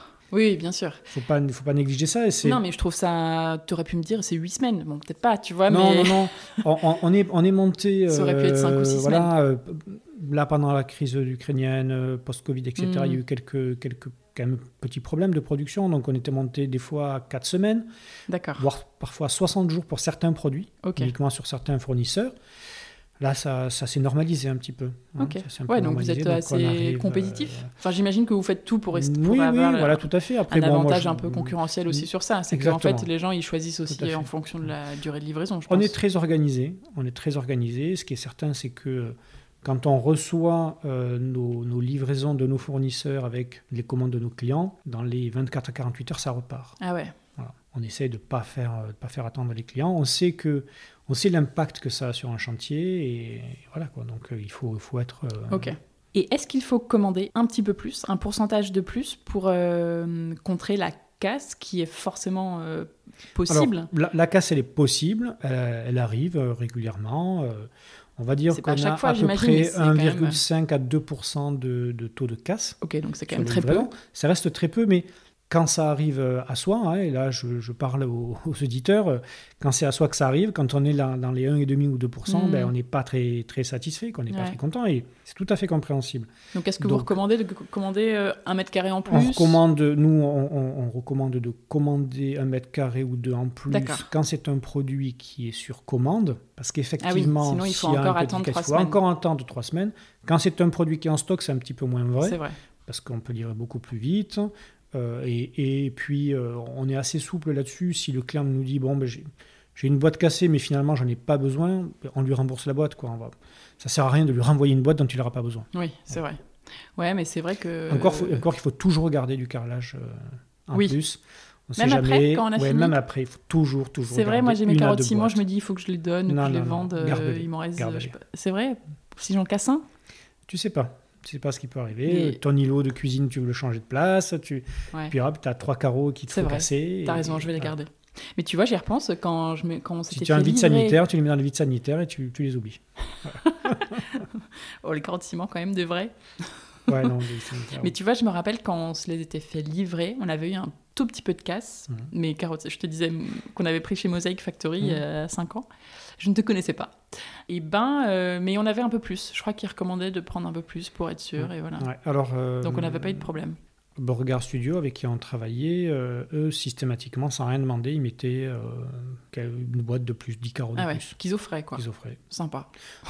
C'était inclus dans le prix finalement. Oui, Ouais, oui, voilà, c'était Oui, un oui. calcul Ils savant. calculaient et- leur prix, ouais, bien mais sûr. en tout cas, c'était loin d'être idiot parce qu'au final, C'est euh, clair. si le client euh, Ça évite, disant de gérer des cassés, problèmes, en fait. monsieur, ne vous inquiétez pas, vous en avez 10 de rab. Et... Ouais. Et là, tu as gagné un client pour la vie. Absolument. Alors, quand notre carrelage arrive, eh bien, il faut le poser. Comment décider si on le fait soi-même ou si on fait appel à un artisan euh, carreleur, poseur Ouais. Quel conseil toi tu peux donner sur ça Et est-ce que vous, vous avez des peut-être des artisans carreleurs que vous recommandez à vos clients euh, selon les régions ou pas du tout? euh, on- on- ça va être ici surtout, hein, à Paris et, et- et dans le sud. Après, dans les autres régions, c'est un petit peu délicat de, Oui, de- vous êtes moins de présent, recommander. donc, euh. On est moins présent physiquement. Donc, euh, faire une recommandation, quand même, c'est quelque chose d'assez d'assez fort. Oui. Euh, si ça se passe pas bien avec, euh, avec le, le- Mais c'est chouette déjà, si vous avez des, euh, déjà sur Paris, si vous pouvez recommander des, Oui, bah, des artisans, c'est bien. ouais, c'est logique. Bah, en fait, c'est pour partie de nos clients Oui. avec, qui, avec qui ça se passe bien. Donc euh, voilà. Quoi, c'est, euh, Donc après, savoir si on le fait euh, soi ou si, euh, on, si on le fait faire. Donc bon, il y a un aspect budgétaire déjà. Hein, c'est pas donné le- la pose du carrelage. Ouais, la pause, ça coûte combien en C'est général minimum, minimum. Alors, je- les prix sur Paris sont plus élevés, mais euh, chez nous, ça va être dans les 40 euros du mètre carré, hors taxe. Chez nous Euh, dans le sud, tu veux dire? Dans le sud. Et ici, on va être plutôt à 70-80. Ouais. Euh, Et ça dépend du produit aussi. ça dépend du produit, effectivement. Ça dépend de la surface à poser. Quand on est sur carreler un WC, euh, c'est même pas au mètre carré, c'est un forfait parce qu'il y a oui. un temps incompressible de travail. Et donc voilà, c'est même pas une question de mètre carré. Et est-ce que le prix de pose au mètre carré augmente avec la surface ou diminue avec la surface? Il va augmenter avec la surface, il va diminuer pardon avec la surface, mais il va augmenter avec la taille du carreau. D'accord. Plus un carreau est grand, plus Plus il va être cher à poser au mètre carré. Absolument. Ok. Parce que euh, on, on va se dire, ouais, mais tu, tu vas plus vite à chaque fois que tu poses un carreau. Oui, mais les coupes sont beaucoup plus compliquées. Un 120, 120, il faut être à 3 pour, euh, pour le manipuler. Oui, c'est euh, C'est lourd, c'est. ouais. double encollage, etc. C'est un vrai, c'est un boulot beaucoup plus important. Ok. Et donc euh, la, la question de savoir si on le fait soi-même ou si on le, si on le sous-traite. Donc je disais, il y a un aspect budgétaire, il y a un aspect aussi, euh, on va dire, courage, parce que Ouais. c'est pas, c'est pas aussi simple que, que, que faire une peinture. Il faut avoir un certain, un certain outillage quand même, il faut être bien équipé. C'est ça. Ça, se loue, hein, ça se loue l'outillage, hein, mais il Alors, faut, il faut comment pas hésiter à bien s'équiper. s'équiper si on décide de le faire soi-même? Donc, si on est un particulier, que on va faire ça une fois, on va pas acheter du matériel. Ça sert à rien, on va le louer. C'est vrai. Euh, je vous laisse euh, louer là où vous voulez. Un coupe-carreau électrique, un coupe-carreau manuel, euh, éventuellement donc une C'est une meuleuse, disqueuse? Ah non, Ouais, meuleuse. une disqueuse, une meuleuse euh, avec des forêts diamantées si on veut faire des trous. Voilà, donc il y a tout un tas de... Tout un, Pour faire passer les évacuations Voilà, par exemple, les tuyaux, euh, les, les- les robinets, etc. Les carreaux d'avant, on se trouve avec une simple perceuse. Là, aujourd'hui, ils sont tellement durs qu'il faut des, des forêts diamantées pour, le- pour les percer. Ok. Sinon, on y passe énormément de temps. Et le coupe-carreau, c'est quoi? Le coupe-carreau, donc c'est euh, soit un coupe-carreau, alors, ce qu'on appelle une carlette, donc euh, qui est un- une machine qui vient rayer le carreau, puis qui vient appliquer une pression et au niveau de la rayure, ben, ça se casse parce que donc la molette qu'on utilise pour la rayure va, faire en fait une onde de choc dans le carreau et le, et le casser. Ou alors carrément le coupe-carreau électrique, donc où euh, on a une, on pose le, le carreau sur un plateau et puis il y a une, une scie électrique à eau euh, qui tourne très vite et qui vient couper le carreau. Voilà. Et quelle est la différence avec la meuleuse alors? Alors, la meuleuse, elle va être utile surtout quand on doit faire des coupes un petit peu euh, en angle, un petit peu en arrondi, etc. Ok, Voilà. ça marche. Et il faut quoi d'autre? De la colle? Il faut de la colle, il faut un malaxeur pour la colle, il faut euh, une, une truelle dentée pour, pour appliquer la colle. Il faut euh, de quoi jointoyer, donc des éponges, une raclette et des éponges pour, pour jointoyer. Et il faut, euh, surtout si on est un particulier et qu'on n'a pas trop d'expérience, il faut utiliser des croisillons auto-nivelants. Ça, c'est obligatoire. Ouais. Aujourd'hui, c'est même les professionnels ne s'en passent pas. Même les professionnels l'utilisent, les, les- les vrais professionnels. Donc, il faut, en particulier, il faut absolument les utiliser. Donc ces croisillons-là, ça sert à vérifier qu'on est bien plat Donc en fait, Droit. ça sert, bon, d'une part, à espacer les carreaux de la, Oui. L'espacement De les mêmes- veut, hein, de un, l'espace qu'on veut pour chaque joint. Absolument. Et ça sert en fait à mettre... Donc on les choisit, pardon, ces croisillons, en fonction de de, l'épaisseur l'espacement. de joint. Tout à fait, veut. tout à fait. Voilà. Et ensuite, ça sert aussi donc à mettre les carreaux de niveau. Chose qui est assez difficile quand on n'a pas ça. Même les professionnels, des fois, euh, c'était moyen moyen. Là, même en particulier, fait un travail, de ce point de vue-là en tout cas, parfait. D'accord. Il faut un niveau aussi pour vérifier. Il faut un niveau, euh, oui, pour, sur pour les murs. vérifier l'alignement, pour vérifier les, les murs, etc. La préparation compte beaucoup hein, quand on, quand on Ouais. veut faire du carrelage. Donc, l'état du sol ou des murs.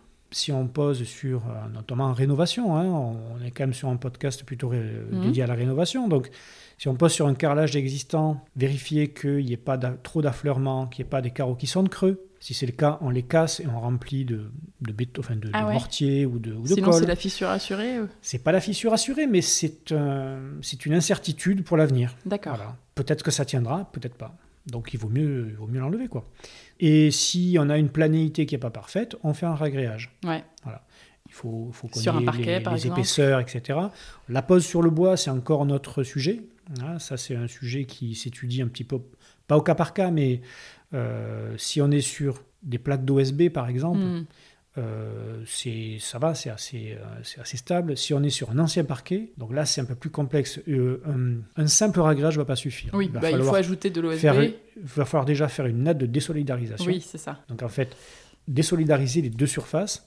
Là ensuite, on peut faire un, un, pour éviter effectivement que s'il y a des petits mouvements du parquet, ça ne vienne pas se, se, se- se- se refaire sur le, sur le carreau. Et puis après, on utilise une colle très très souple. Pareil, toujours pour compenser d'éventuels euh, mouvements du sol. Ouais, c'est exactement ce que dit euh, Guillaume dans l'épisode 35 euh, qui est sorti il y a pas longtemps. Et d'ailleurs, lui, il parle d'as de carreau. Ils ont acheté leur carrelage chez toi. En effet, ils ont fait ça sur un parquet. Et ils ont fait toutes ces étapes-là. Ce qui est important, comme je le disais, c'est la préparation et notamment euh, la, le démarrage est toujours le plus, le plus compliqué.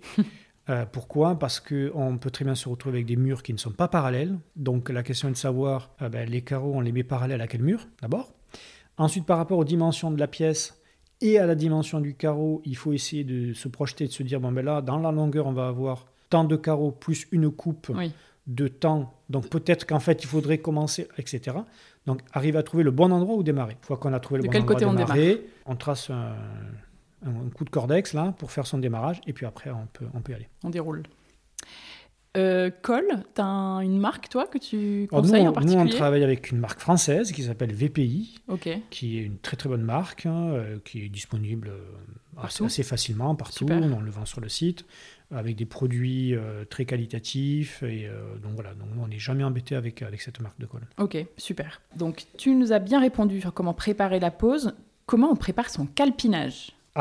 Alors ça, le calpinage, donc euh, déjà, comme je te disais, l'équilibre, euh, l'équilibre des coupes Oui, non, sur les bords des murs, ça c'est important. Voir où on démarre. toujours l'anticiper c'est vrai. pour pas se retrouver avec euh, au bord d'un mur avec une coupe de 3 cm qui est ridicule, alors qu'on a un carreau entier de l'autre côté. C'est Donc vrai. là, on est en Il équilibre. vaut mieux équilibrer de chaque côté Il vaut une mieux faire le, le démarrage au milieu. À ce moment-là, il y a un équilibre des coupes des deux côtés. D'accord.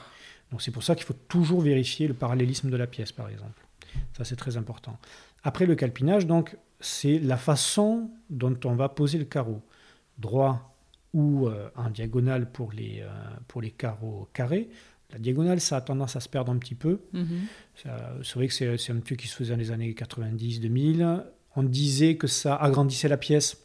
Ça valait, euh, ça avait de la valeur quand on avait des carreaux en 45-45 ou en 30-30. Aujourd'hui, on a des carreaux en 60-60 minimum, 80-80, 120-120.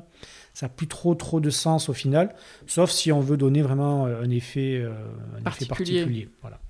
Après, pour les carreaux rectangulaires, on a, on a effectivement un autre- une autre question à se poser, c'est est-ce qu'on décale ou est-ce qu'on pose droit? Mhm. Moi, je conseille toujours de décaler, sauf si on veut vraiment donner un aspect très contemporain à, à la pièce. C'est-à-dire, est-ce qu'on décale?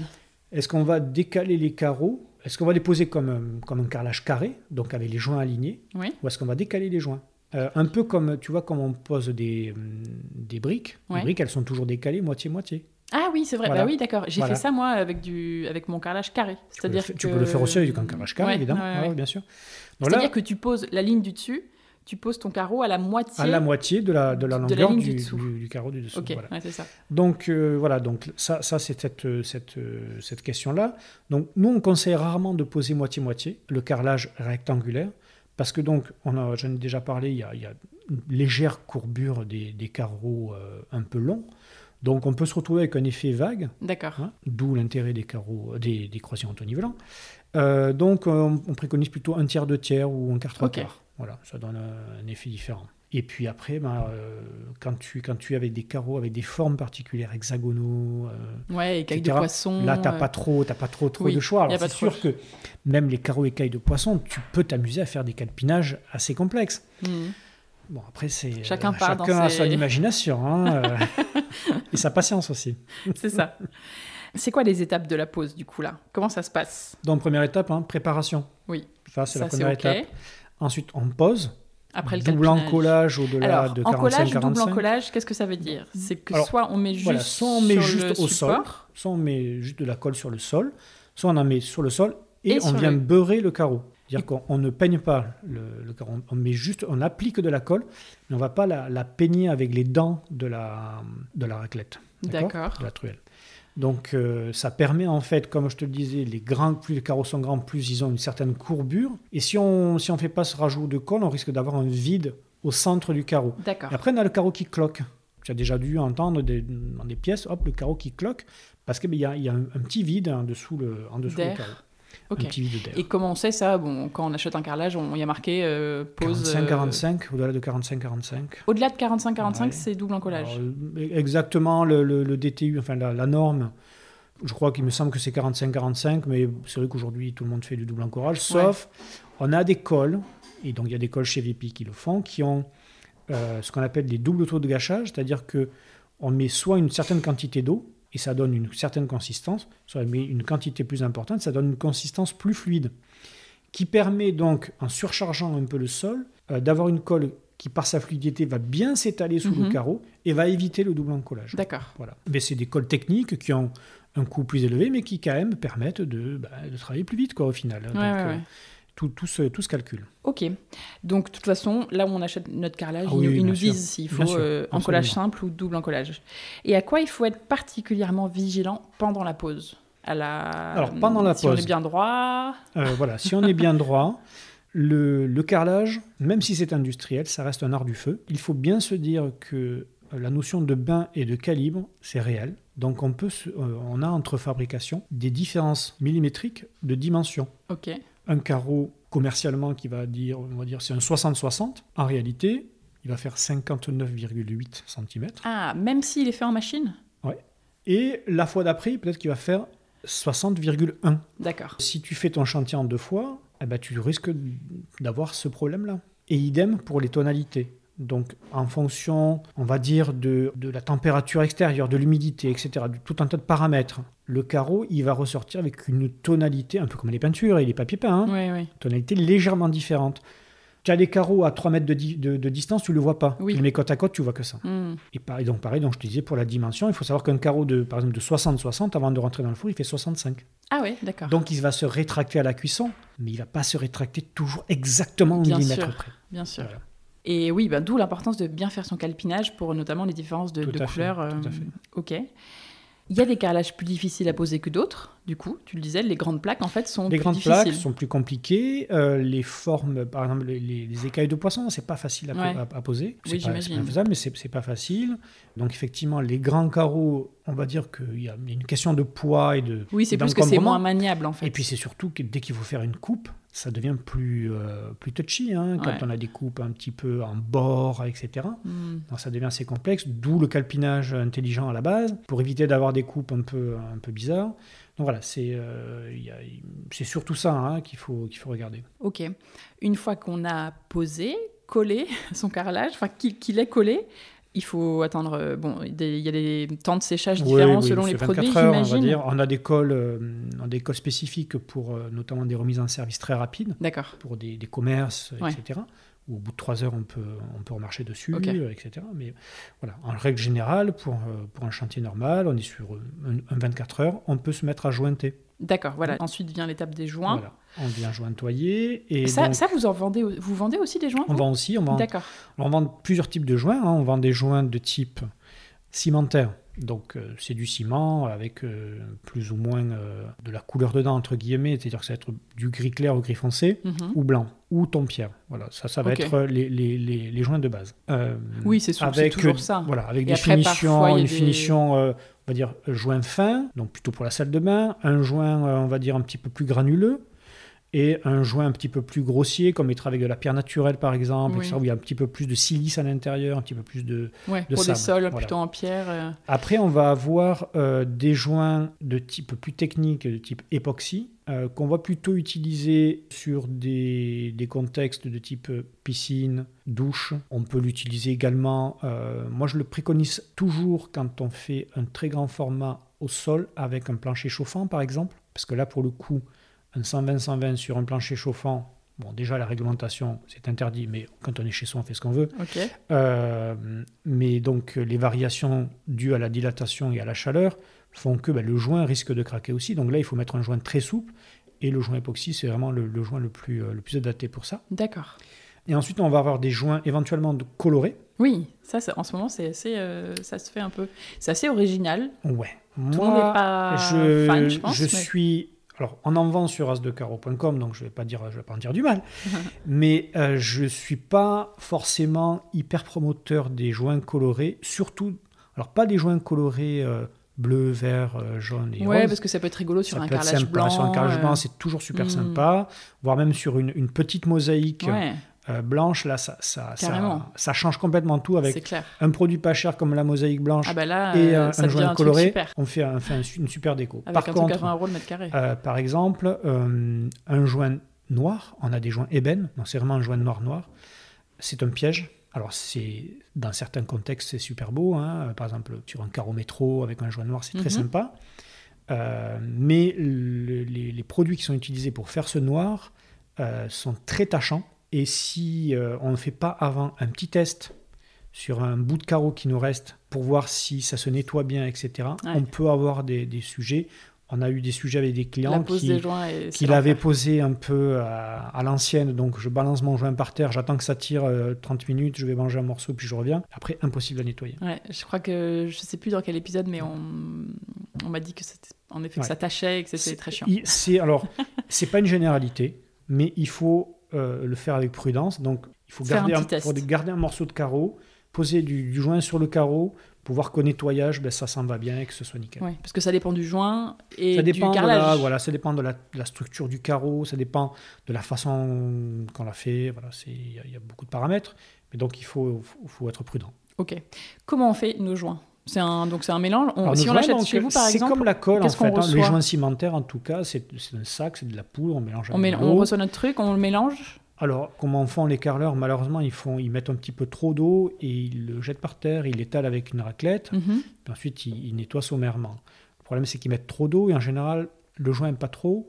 Il va faire, tu- je ne sais pas si tu as remarqué ça, mais le joint, en général, donc tu vas le poser, tu vas le, le- le tirer, il est bien plat, et au séchage, il va faire une cuvette. Il se rétracte en fait. Donc ça, c'est parce qu'il y a un petit peu trop d'eau. Alors c'est caractéristique des joints à base de ciment, mais euh, c'est parce qu'il y a trop d'eau en général. Donc il faut vraiment, vraiment lire le paquet et respecter le dosage. Exactement les doses. D'accord. Et le joint, je suis désolé, mais ça se fait à quatre pattes, avec sa taloche, et puis une fois que c'est sec, derrière, avec sa, son éponge pour, pour nettoyer, euh, pour nettoyer la, la- ce qui reste. Parfait.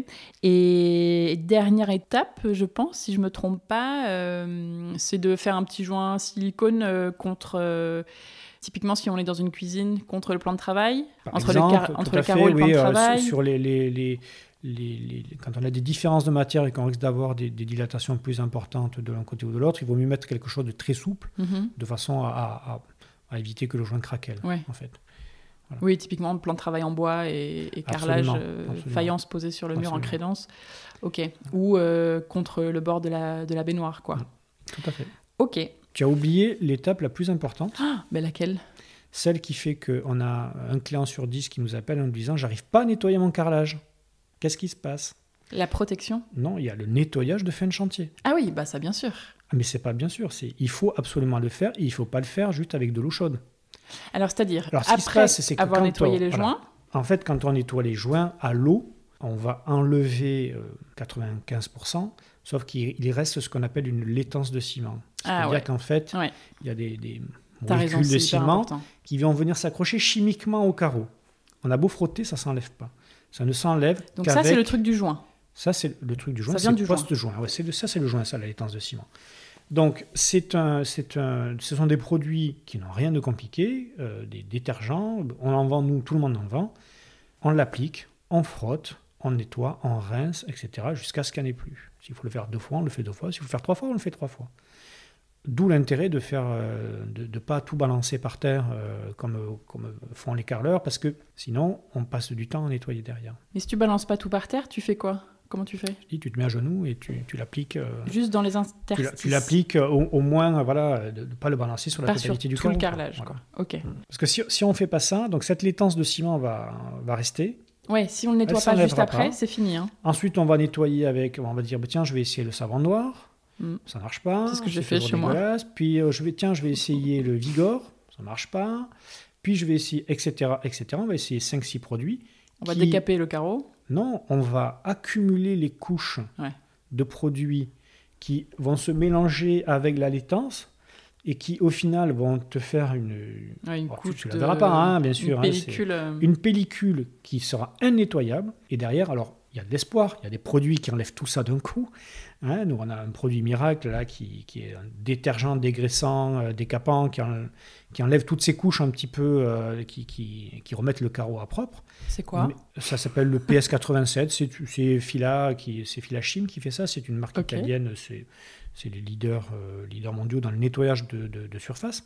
Et ça se trouve en. Ça se trouve partout, ça sur asdecaro.com, euh, Ah, dans ok, nos voilà, on fait ça. Et, mais mais c'est en général quand on. Ça fait six mois qu'on habite dans la maison qu'on fait ça, donc avec les meubles. donc, Hmm. je te raconte pas le chantier.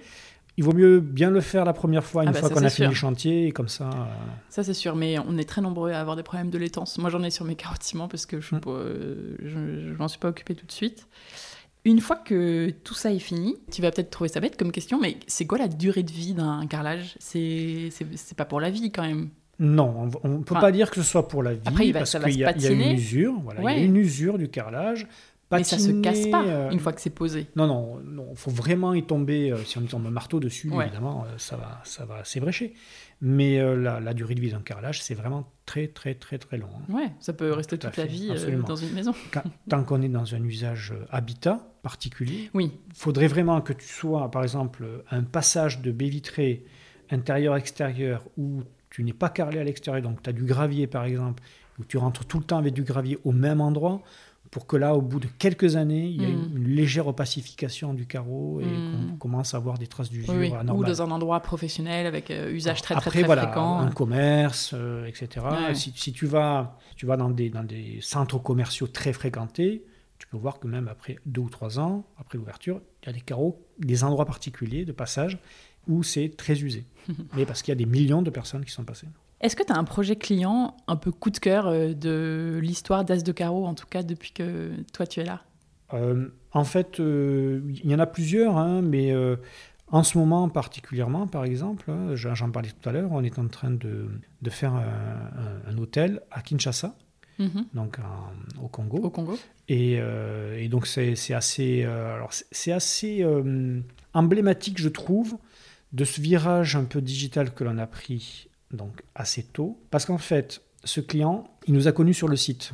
Donc si on n'avait pas fait le site, il nous aurait pas connus. Ça, c'est sûr. Enfin, Mais- peut-être qu'il vous aurait connu, mais dans le sud-est de la France. Il est venu À au euh, showroom à Paris, parce qu'il était donc euh, en France pour faire des achats pour, pour cette construction. Il est venu au showroom à Paris pour voir qu'on était bien euh, des humains, Mhm. qu'on était sérieux, qu'il a vu des produits qu'il n'avait pas vus sur le site, hein, parce que dans le showroom, on a de quelques gammes qui ne sont pas sur le site. Et donc, le showroom, le point de vente physique, entre guillemets, lui a donné confiance. Donc, c'est toute une chaîne, en fait, finalement, qui fait que le site tout seul n'était pas suffisant, mais nécessaire. Le showroom tout seul était nécessaire, mais pas suffisant, parce qu'il ne nous aurait peut-être pas connu si on n'avait que le showroom Mhm. Uptile, sans le site. Donc voilà, c'est vraiment, je trouve que là, c'est c'est vraiment très emblématique de notre histoire Mhm. en fait, d'arriver à, à- à faire des, des projets que jamais on n'aurait fait sans le site, mais voilà, même avec le site, on aurait, euh, euh, le site n'était pas suffisant pour le faire. Ouais, c'est assez marrant. Et c'est hyper beau ce qu'ils font. Ouais, ouais, c'est pas, ah, euh, pas mal. Ouais, ouais, c'est pas mal. Alors, c'est encore en cours de construction. Il y a, il y a un container qui doit partir à la ce mois-ci. Donc, c'est, je pense que c'est une ouverture en 2025, euh, quelque chose Ah oui. comme ça. Ouais, ouais, non, c'est, c'est un gros, gros chantier. Et est-ce que tu as une anecdote rigolote euh, à raconter de- depuis la création d'As de Carreau Alors, c'est ça. En fait, c'est des anecdotes rigolotes. Parce que, bien sûr, ben, comme tout, euh, tout euh, site ou tout commerce, je pense, on a de temps en temps des, des personnes connues, des célébrités qui font appel à nous pour, euh, pour leur chantier. Et bien souvent, euh, on ne le sait pas parce que ça passe par un architecte, Ah oui. par un décorateur, donc euh, c'est un petit peu plus caché. Ouais. Mais des fois, on a des, des personnes connues qui nous appellent directement, qui appellent le service client. Et donc, la- l'anecdote, c'est c'est toujours amusant de voir euh, les personnes du service client. Leur tête Voilà, leur tête quand, quand ils se rendent compte de qui ils ont, euh, ils ont à l'autre bout du fil. Et, que, et alors après, alors, là, je peux vous dire que c'est des VIP qui ont un service VIP. hein, parce que Ah ouais, j'imagine. la, la- la première personne qui, avec qui euh, cette personne est en contact, elle veut tout le temps avoir la, être le- le- la même interlocutrice. hein, et donc là, c'est vraiment. euh, voilà, ça c'est le, le- les petits trucs. Maintenant, après, voilà, on, on vend du carrelage, hein, donc ça, ça reste, on, est dans l'intimité des gens, donc c'est- toujours intéressant de- d'avoir cet échange, euh, d'avoir cet échange. Oui, parce qu'ils vous montrent leur euh, intérieur voilà, parfois pour euh, pouvoir Ouais, euh, visualiser. Mais on veut des noms de célébrités. Je peux vous dire que Valérie Le Mercier est très, très, très sympa. Ah, et aime bien le carrelage. Elle aime bien le carrelage. Il y a quoi comme carrelage chez toi? Alors moi, alors moi, ma maison, elle a 15 ans. Ouais. Donc, euh, il y a 15 ans, il n'y avait pas... c'était les débuts d'As de Carreau C'était C'était les euh, premières années les premières années, Mhm. les premières années d'As de Carreau. Donc, euh, chez moi, j'ai un 60-60. Donc, déjà, à l'époque, c'était pas mal. Euh, qui est anthracite, Ouais. parce que j'ai des très grandes baies vitrées avec une très grande hauteur sous plafond. Et donc, avec beaucoup de lumière naturelle. Donc, on voulait pas quelque chose de trop clair et de Ouais. trop brillant. Donc, c'est un anthracite mat. Et avec, un, pareil, un joint de quasiment la même couleur. Donc, c'est assez bien foutu. Et très, très légèrement marbré. Donc, c'est... euh, Et tu l'avais acheté euh, chez tes acheté chez de Carreau. Mhm. Trop bien. C'est quoi le moment où tu as trouvé que ton métier avait le plus de sens? Euh, bon, c'est- pas évident à, à répondre, hein, parce qu'au final, on ne sauve pas des vies hein, quand on vend du carrelage. Oui. Donc, euh, mais, mais euh, une petite anecdote comme ça, on a fait euh, il y a quelque temps de ça la boutique d'une marque de cosmétiques qui est dans le carrousel du Louvre. D'accord. Et en fait, on, on a été impliqué assez profondément, puisqu'on a même été jusqu'à dessiner avec eux le modèle de carrelage qui- qu'ils allaient mettre dans leur boutique. Donc ça, c'est quelque chose qui, qui fait que voilà, on, on sort, euh, on, fait, on fait un petit peu plus que, que d'être des simples commerçants en fait. Ouais. On fait quasiment de la co-création euh, Ah de ouais. produits. Donc ça, c'était vraiment, vraiment très intéressant.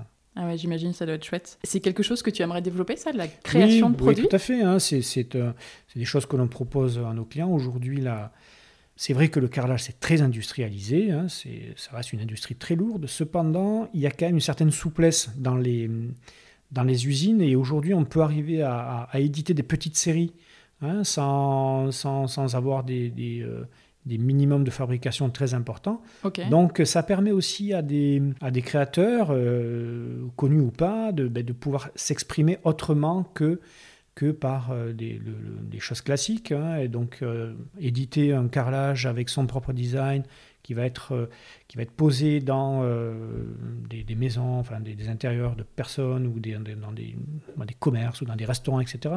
C'est une autre façon d'exercer de, son métier de, designer, c'est sûr. Et donc, vous, ouais, vous réfléchissez à, vos propres collections, vos propres Tout produits à fait. Alors, euh nous, on n'est pas des créateurs. Hein. Mhm. On n'est pas des créateurs. Ouais, mais donc... vous devez avoir envie, non? On depuis, a depuis le temps? Oui, oui, on a envie, mais, mais pour moi, ça ne peut passer que par de la collaboration parce que, euh, comme je te dis, moi j'ai mes idées, mais je suis. Je, reste quand même euh, plus un commerçant qu'un artiste. C'est un, un, métier à part. Il faudrait avoir un le design, le dessin. Il y, a, voilà, il y a toute une, il y a toute une démarche. C'est pas juste faire un dessin sur un bout de papier et, et puis l'imprimer sur un carrelage. Hmm. Il, y a, il, y a, toute une démarche tout autour. Il y a quel message on veut faire passer et quel, quel esprit on veut, on veut exprimer. Donc voilà. Donc ça, ça, c'est quelque chose que je pense ça va être une, une direction que l'on va prendre dans les années qui viennent, c'est sûr. Hmm. En haut, notamment, tu me montrais quelques carreaux de ciment qui sont hyper beaux avec des motifs euh, très sympas, assez originaux qui étaient des collaborations. Euh, il y, avait. Voilà, c'est pas nous qui, qui l'avons édité. Hein, mais que vous revendez. Regard, mais nous on revend, donc c'est effectivement c'est une collaboration entre un studio d'édition et euh, un studio de design. Ouais, c'est sympa. Et euh, voilà, c'est un travail, une, un travail euh, commun et pour aboutir à, ce type de collaboration. Et il y avait notamment la collection de Eju. Vous avez un, petit endroit où il y a les collaborations exposées comme ça dans le showroom. c'est très joli. Et, et, des motifs assez originaux en général. Quel conseil tu donnerais à quelqu'un qui se lance dans un projet de rénovation, de façon générale? De façon générale, et c'est en forme de boutade, mais c'est un petit peu sérieux quand même, doubler le budget. Il y a toujours des imprévus dans une rénovation, ça c'est certain. Donc, et je ne parle pas simplement Doubler de le budget, c'est quand même compliqué. Et en général, le, le carrelage, c'est pas vraiment le problème. Hein. c'est plus des problèmes de structure qu'on hmm. n'a pas perçu. Je dis doubler euh, pour, euh, comme je dis, c'est une forme de boutade, mais hmm faut toujours quand même prévoir une réserve et, jamais se dire on part, euh, on part, on est, on est ric et, ouais. Si on est déjà très juste au démarrage, euh, ben, ça va être compliqué de terminer. Quoi. Et en général, voilà, ça se termine pas bien parce que parce qu'on n'arrive pas à faire ce qu'on veut, on n'est on n'est pas on pas satisfait, donc il faut, être large. C'est vrai, c'est un bon conseil.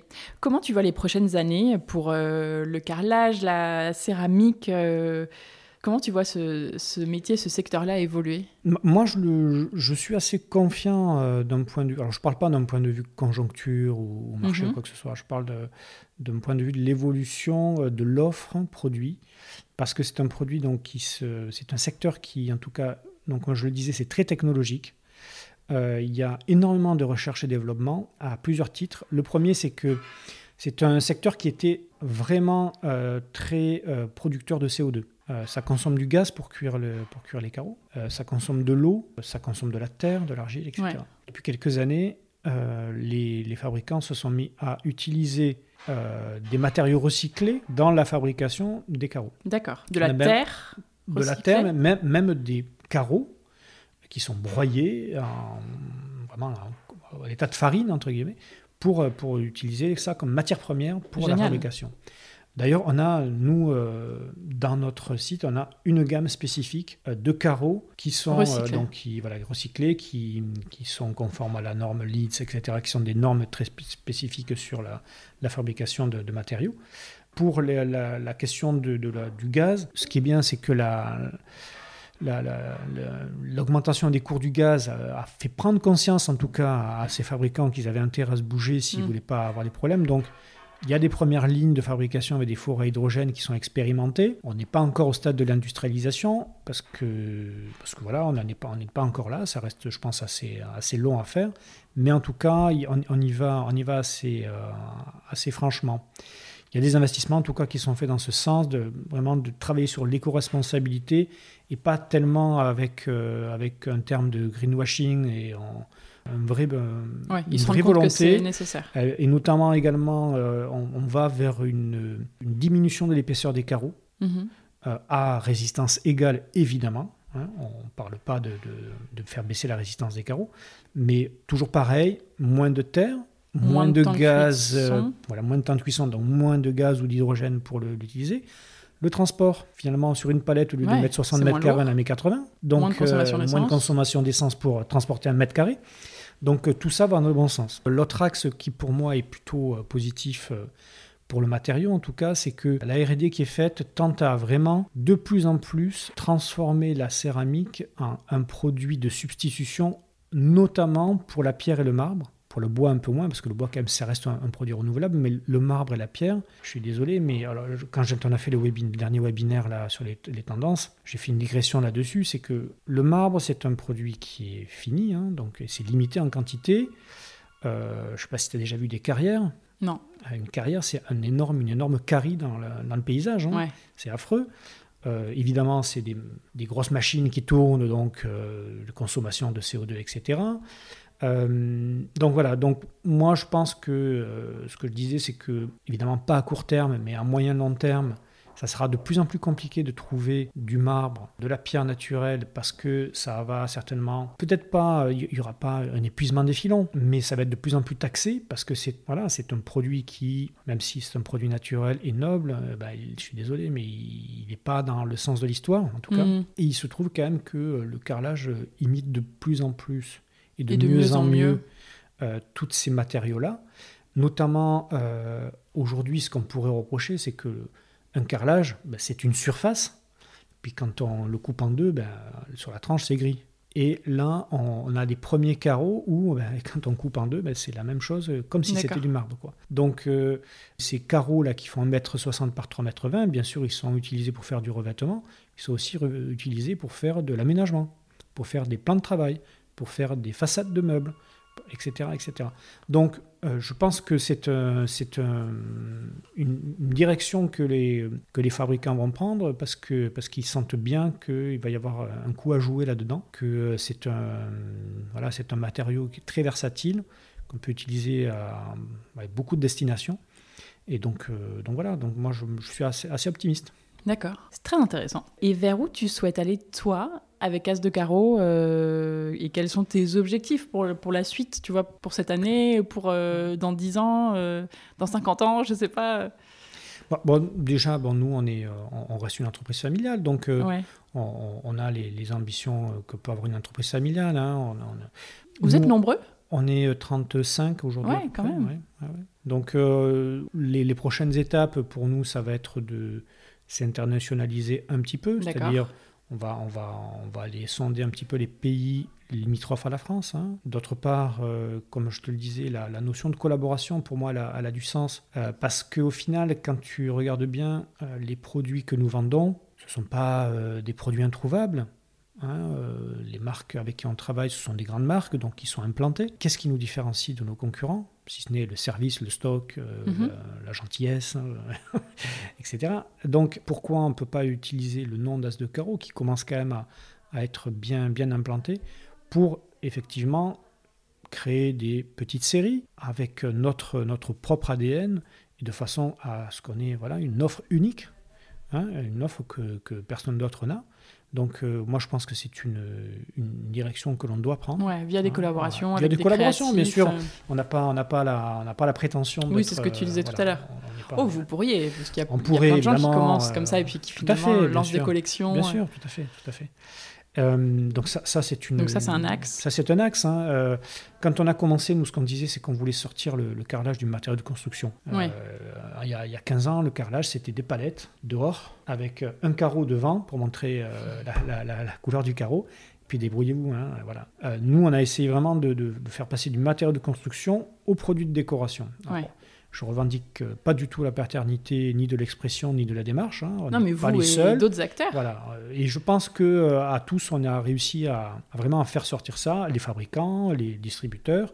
Qui ont, qui ont, su monter en gamme, etc. Toi, tu trouves qu'en 15 ans, le, marché a vraiment énormément évolué? Oui, oui, oui, carrément. Ah oui, il y, a, il y, a, même il y a 10 ans, on stockait des, euh, des imitations, des mauvaises imitations de terre cuite avec des bords festonnés. Euh. Il y avait beaucoup moins de choix euh, de produits. Beaucoup moins de choix. Alors, je, il y a Et de créativité. En voilà, il y a une étape qui a été la, création de ce qu'on appelle la Carajet, donc c'est l'impression digitale sur les carreaux. D'accord. Ça, vraiment, ça a révolutionné. Comme de l'impression jet d'encre, en fait. D'accord. C'est-à-dire, tu prends une, tu prends une photo d'un marbre qui existe, tu le photocopies sur un carrelage. Ouais je, je simplifie à l'extrême, hmm. mais c'est ça. Voilà, c'est ça l'idée.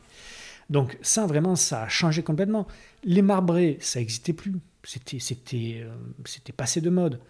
Avec, avec ces, ces technologies-là, euh, c'est plus le marbré euh, affreux des, des années Ouais. 70, 80, 90. C'est des, des vrais beaux marbrés. C'est pas plus beau que le marbre, mais quasiment. Quoi. Hmm. Donc, euh, donc voilà, donc moi je, je pense qu'il y a, il y a un, mouvement, un mouvement qui s'est fait et qui, qui est, qu'on est arrivé à ça. Moi je pense que la, la prochaine étape c'est faire en sorte que le- le- la céramique, et moi en tout cas j'en suis persuadé, que la, céram- la céramique est un matériau noble au même titre que, que la pierre ou que le, que le bois. Carrément. c'est vrai. T'as raison. Après, il y a des qualités différentes. Il y a des qualités différentes, tout comme il y a des qualités de bois différentes. Bien hein. sûr. Je suis désolé, mais une Bien planche, une planche de coffrage, c'est pas Ouais. un parquet. Non, non, non, c'est clair. Voilà. Ok, c'est une super conclusion, merci. J'ai cinq petites questions rapides pour toi, et puis, euh, et puis après, on va terminer cet épisode. Maison ou appartement? Maison, Cuisine ou salle de bain? Cuisine. Zélige ou carreau de ciment? Euh, allez, je dirais zélige. Ouais, le ciment, tu trouves que Ouais, ça commence à s'essouffler un peu ça fait 10-12 ans que j'en mange tous les jours. plus. Terrazzo ou travertin? Euh, c'est un peu pareil. hein. Je vais dire terrazzo parce que même si toute ma terrasse est en travertin, Mm. On en a vendu tellement ces dernières années. Alors surtout dans, Ah oui, dans le sud de la. France parce que Ouais. un- alors je reconnais que notamment chez nous c'est un produit qui est très adapté parce que ça tient pas le chaud. Quand on est des après-midi à 45 degrés, Mm. euh, un carrelage, surtout s'il est un peu foncé, ça peut être C'est très, très agréable. Voilà. Donc euh, voilà, on va dire terrazzo. Qui aimerais-tu entendre dans ce podcast? Alors moi, moi j'ai euh, j'ai peut-être plusieurs noms à te proposer. Euh, moi, je t'avais parlé de, de Philippe Bertrand de, de, de chez, de chez Étoffe, qui fait un peu le même métier Oui. que nous, mais euh, sur des produits différents. hein. Bon, lui, il vend surtout du papier peint et du tissu et un peu de carrelage. Ah, aussi- aussi Oui, il vend un petit peu de carrelage, c'est euh, une toute petite partie de son activité. Et euh, bon, nous aussi, on vend un petit peu de papier peint, hein, mais c'est pareil, c'est un tout petit peu, un, un tout petit morceau de notre activité. Oui, c'est plus pour Voilà, compléter. Tout à euh, fait. Et il a, il a une, une vision très, euh, très singulière du métier. Et moi, moi j'aime beaucoup. D'accord, euh, c'est etoffe.com, je crois. Etoffe.com, Et oui, ils ont un showroom à Paris, non Une boutique non, non, non, rien du tout, c'est que en ligne. D'accord. Et sinon, euh, moi, je peux te conseiller de, de, de recevoir euh, Vanessa Husso du, du Grand Siècle, Oui, qui est donc tu euh, montré voilà, un éditeur de, de papier peint historique. que vous avez ici au Voilà, showroom. que l'on a ici au showroom. On l'a pas sur le site, beau. mais il est, il est ici au showroom à Paris. Euh, elle, elle a un vrai travail de, pareil, d'édition, c'est-à-dire qu'elle elle retrouve des anciens euh, papiers peints, euh, soit je crois au musée des arts décoratifs, soit dans des, dans des résidences privées, du, plutôt du, du 19e, 18-19e. Elle les euh, scanne ou prend en photo en très très haute définition. Mhm. Elle les retouche pour, euh, pour euh, éventuellement des manquants et ensuite elle les, elle les réimprime. Ouais, c'est incroyable ça. Je ne connaissais pas et je vraiment, ça euh, génial. vraiment impressionnant ce qu'elle fait, Ouais, la, la c'est vrai que qualité des produits. Le, tu m'as montré le, son petit catalogue, là, c'est hyper joli.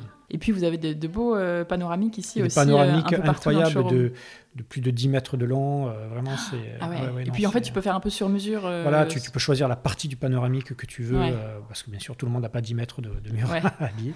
Donc on peut choisir la part. La, non, sur, ça, c'est vraiment, c'est vraiment une très, Ouais, très belle c'est un chouette projet. C'est. Grand Siècle, c'est ça? C'est le grand siècle. Le Grand Siècle. Ok, super. Est-ce que tu veux ajouter un petit mot de la fin? Quelque chose que tu n'aurais pas dit euh, pour conclure cet épisode? Un dernier conseil peut-être? Écoute, moi, je tiens déjà à te remercier parce que de, de donner un peu lumière à- au travail que, que nous faisons, ça fait, ça fait toujours plaisir. Ouais. hein, de- de- d'échanger aussi de- d'expliquer un petit peu quel est notre métier parce que Mais oui, finalement c'est nos, hyper important. nos clients ne savent pas vraiment euh, Mais bien sûr. eux ils ne voient que le carrelage qu'ils reçoivent clair. et voilà, Ils ne se rendent pas compte de tout ce qui est derrière. euh, derrière. ouais. donc c'est c'est vraiment très euh, très sympa de ta part Avec plaisir. Pour conclure cet épisode aussi, on peut dire que tu as la gentillesse de donner un petit code promo pour les auditeurs du podcast. Donc dis-nous tout, c'est le code Le Chantier. alors c'est le code le chantier donc en majuscule tout Ouais. attaché le chantier donc euh, vous avez droit à 10% de remise et ce jusqu'à fin juillet Génial. Sur tout le site. Sur Sur, tout le tous les produits. Ça, fin juillet 2023 Ouais. pour ceux qui écoutent en 2024 ou 2025 Il faudra redemander un code à ce moment-là. J'essaierai de négocier. Bon, merci beaucoup Sébastien pour tous ces conseils. Franchement, c'est top. Euh, ça me donne envie de. Franchement, ça me donne envie de poser du carrelage le jour où je referai des travaux parce que moi, je l'ai pas fait chez moi et ça n'a pas l'air si dur que ça. Bon, ça dépend du produit qu'on choisit. C'est physique c'est Ouais. physique Ouais, je prendrai des tout petits carreaux pour que ce soit léger et pas trop compliqué. C'était vraiment super d'en savoir plus sur As de carreau en tout cas et de découvrir tout ça. J'ai appris plein de choses et je suis sûre que tout le monde a appris plein de choses. Donc euh, merci encore. Je vous donne rendez-vous d'ailleurs, euh, tous ceux qui écoutent sur asdecarreau.com, c'est ça? C'est ça. Je vous conseille aussi de venir voir ce très joli showroom rue de Bourgogne au 25, dans le 7e arrondissement à Paris. Et Sébastien, je te dis à très bientôt. À bientôt.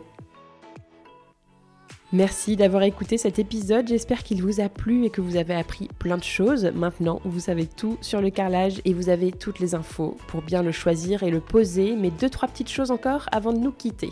Si vous aimez le chantier, vous pouvez laisser 5 étoiles et votre avis sur l'application Apple Podcast si vous êtes sur iPhone.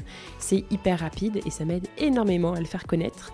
Vous pouvez aussi soutenir le podcast à partir de 3 euros par mois et accéder en plus à des bonus pour votre projet de rénovation.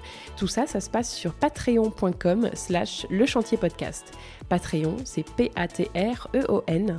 Le lien est dans la description de l'épisode sur votre application d'écoute. Merci mille fois pour leur soutien aux auditeurs qui ont déjà contribué sur Patreon. Si vous venez d'arriver ici, pensez à vous abonner au podcast sur votre application d'écoute pour ne pas rater les prochains épisodes. Et en attendant, je vous dis à très bientôt pour un nouvel épisode du chantier, à écouter en peignant les murs ou en décollant votre papier peint. À très vite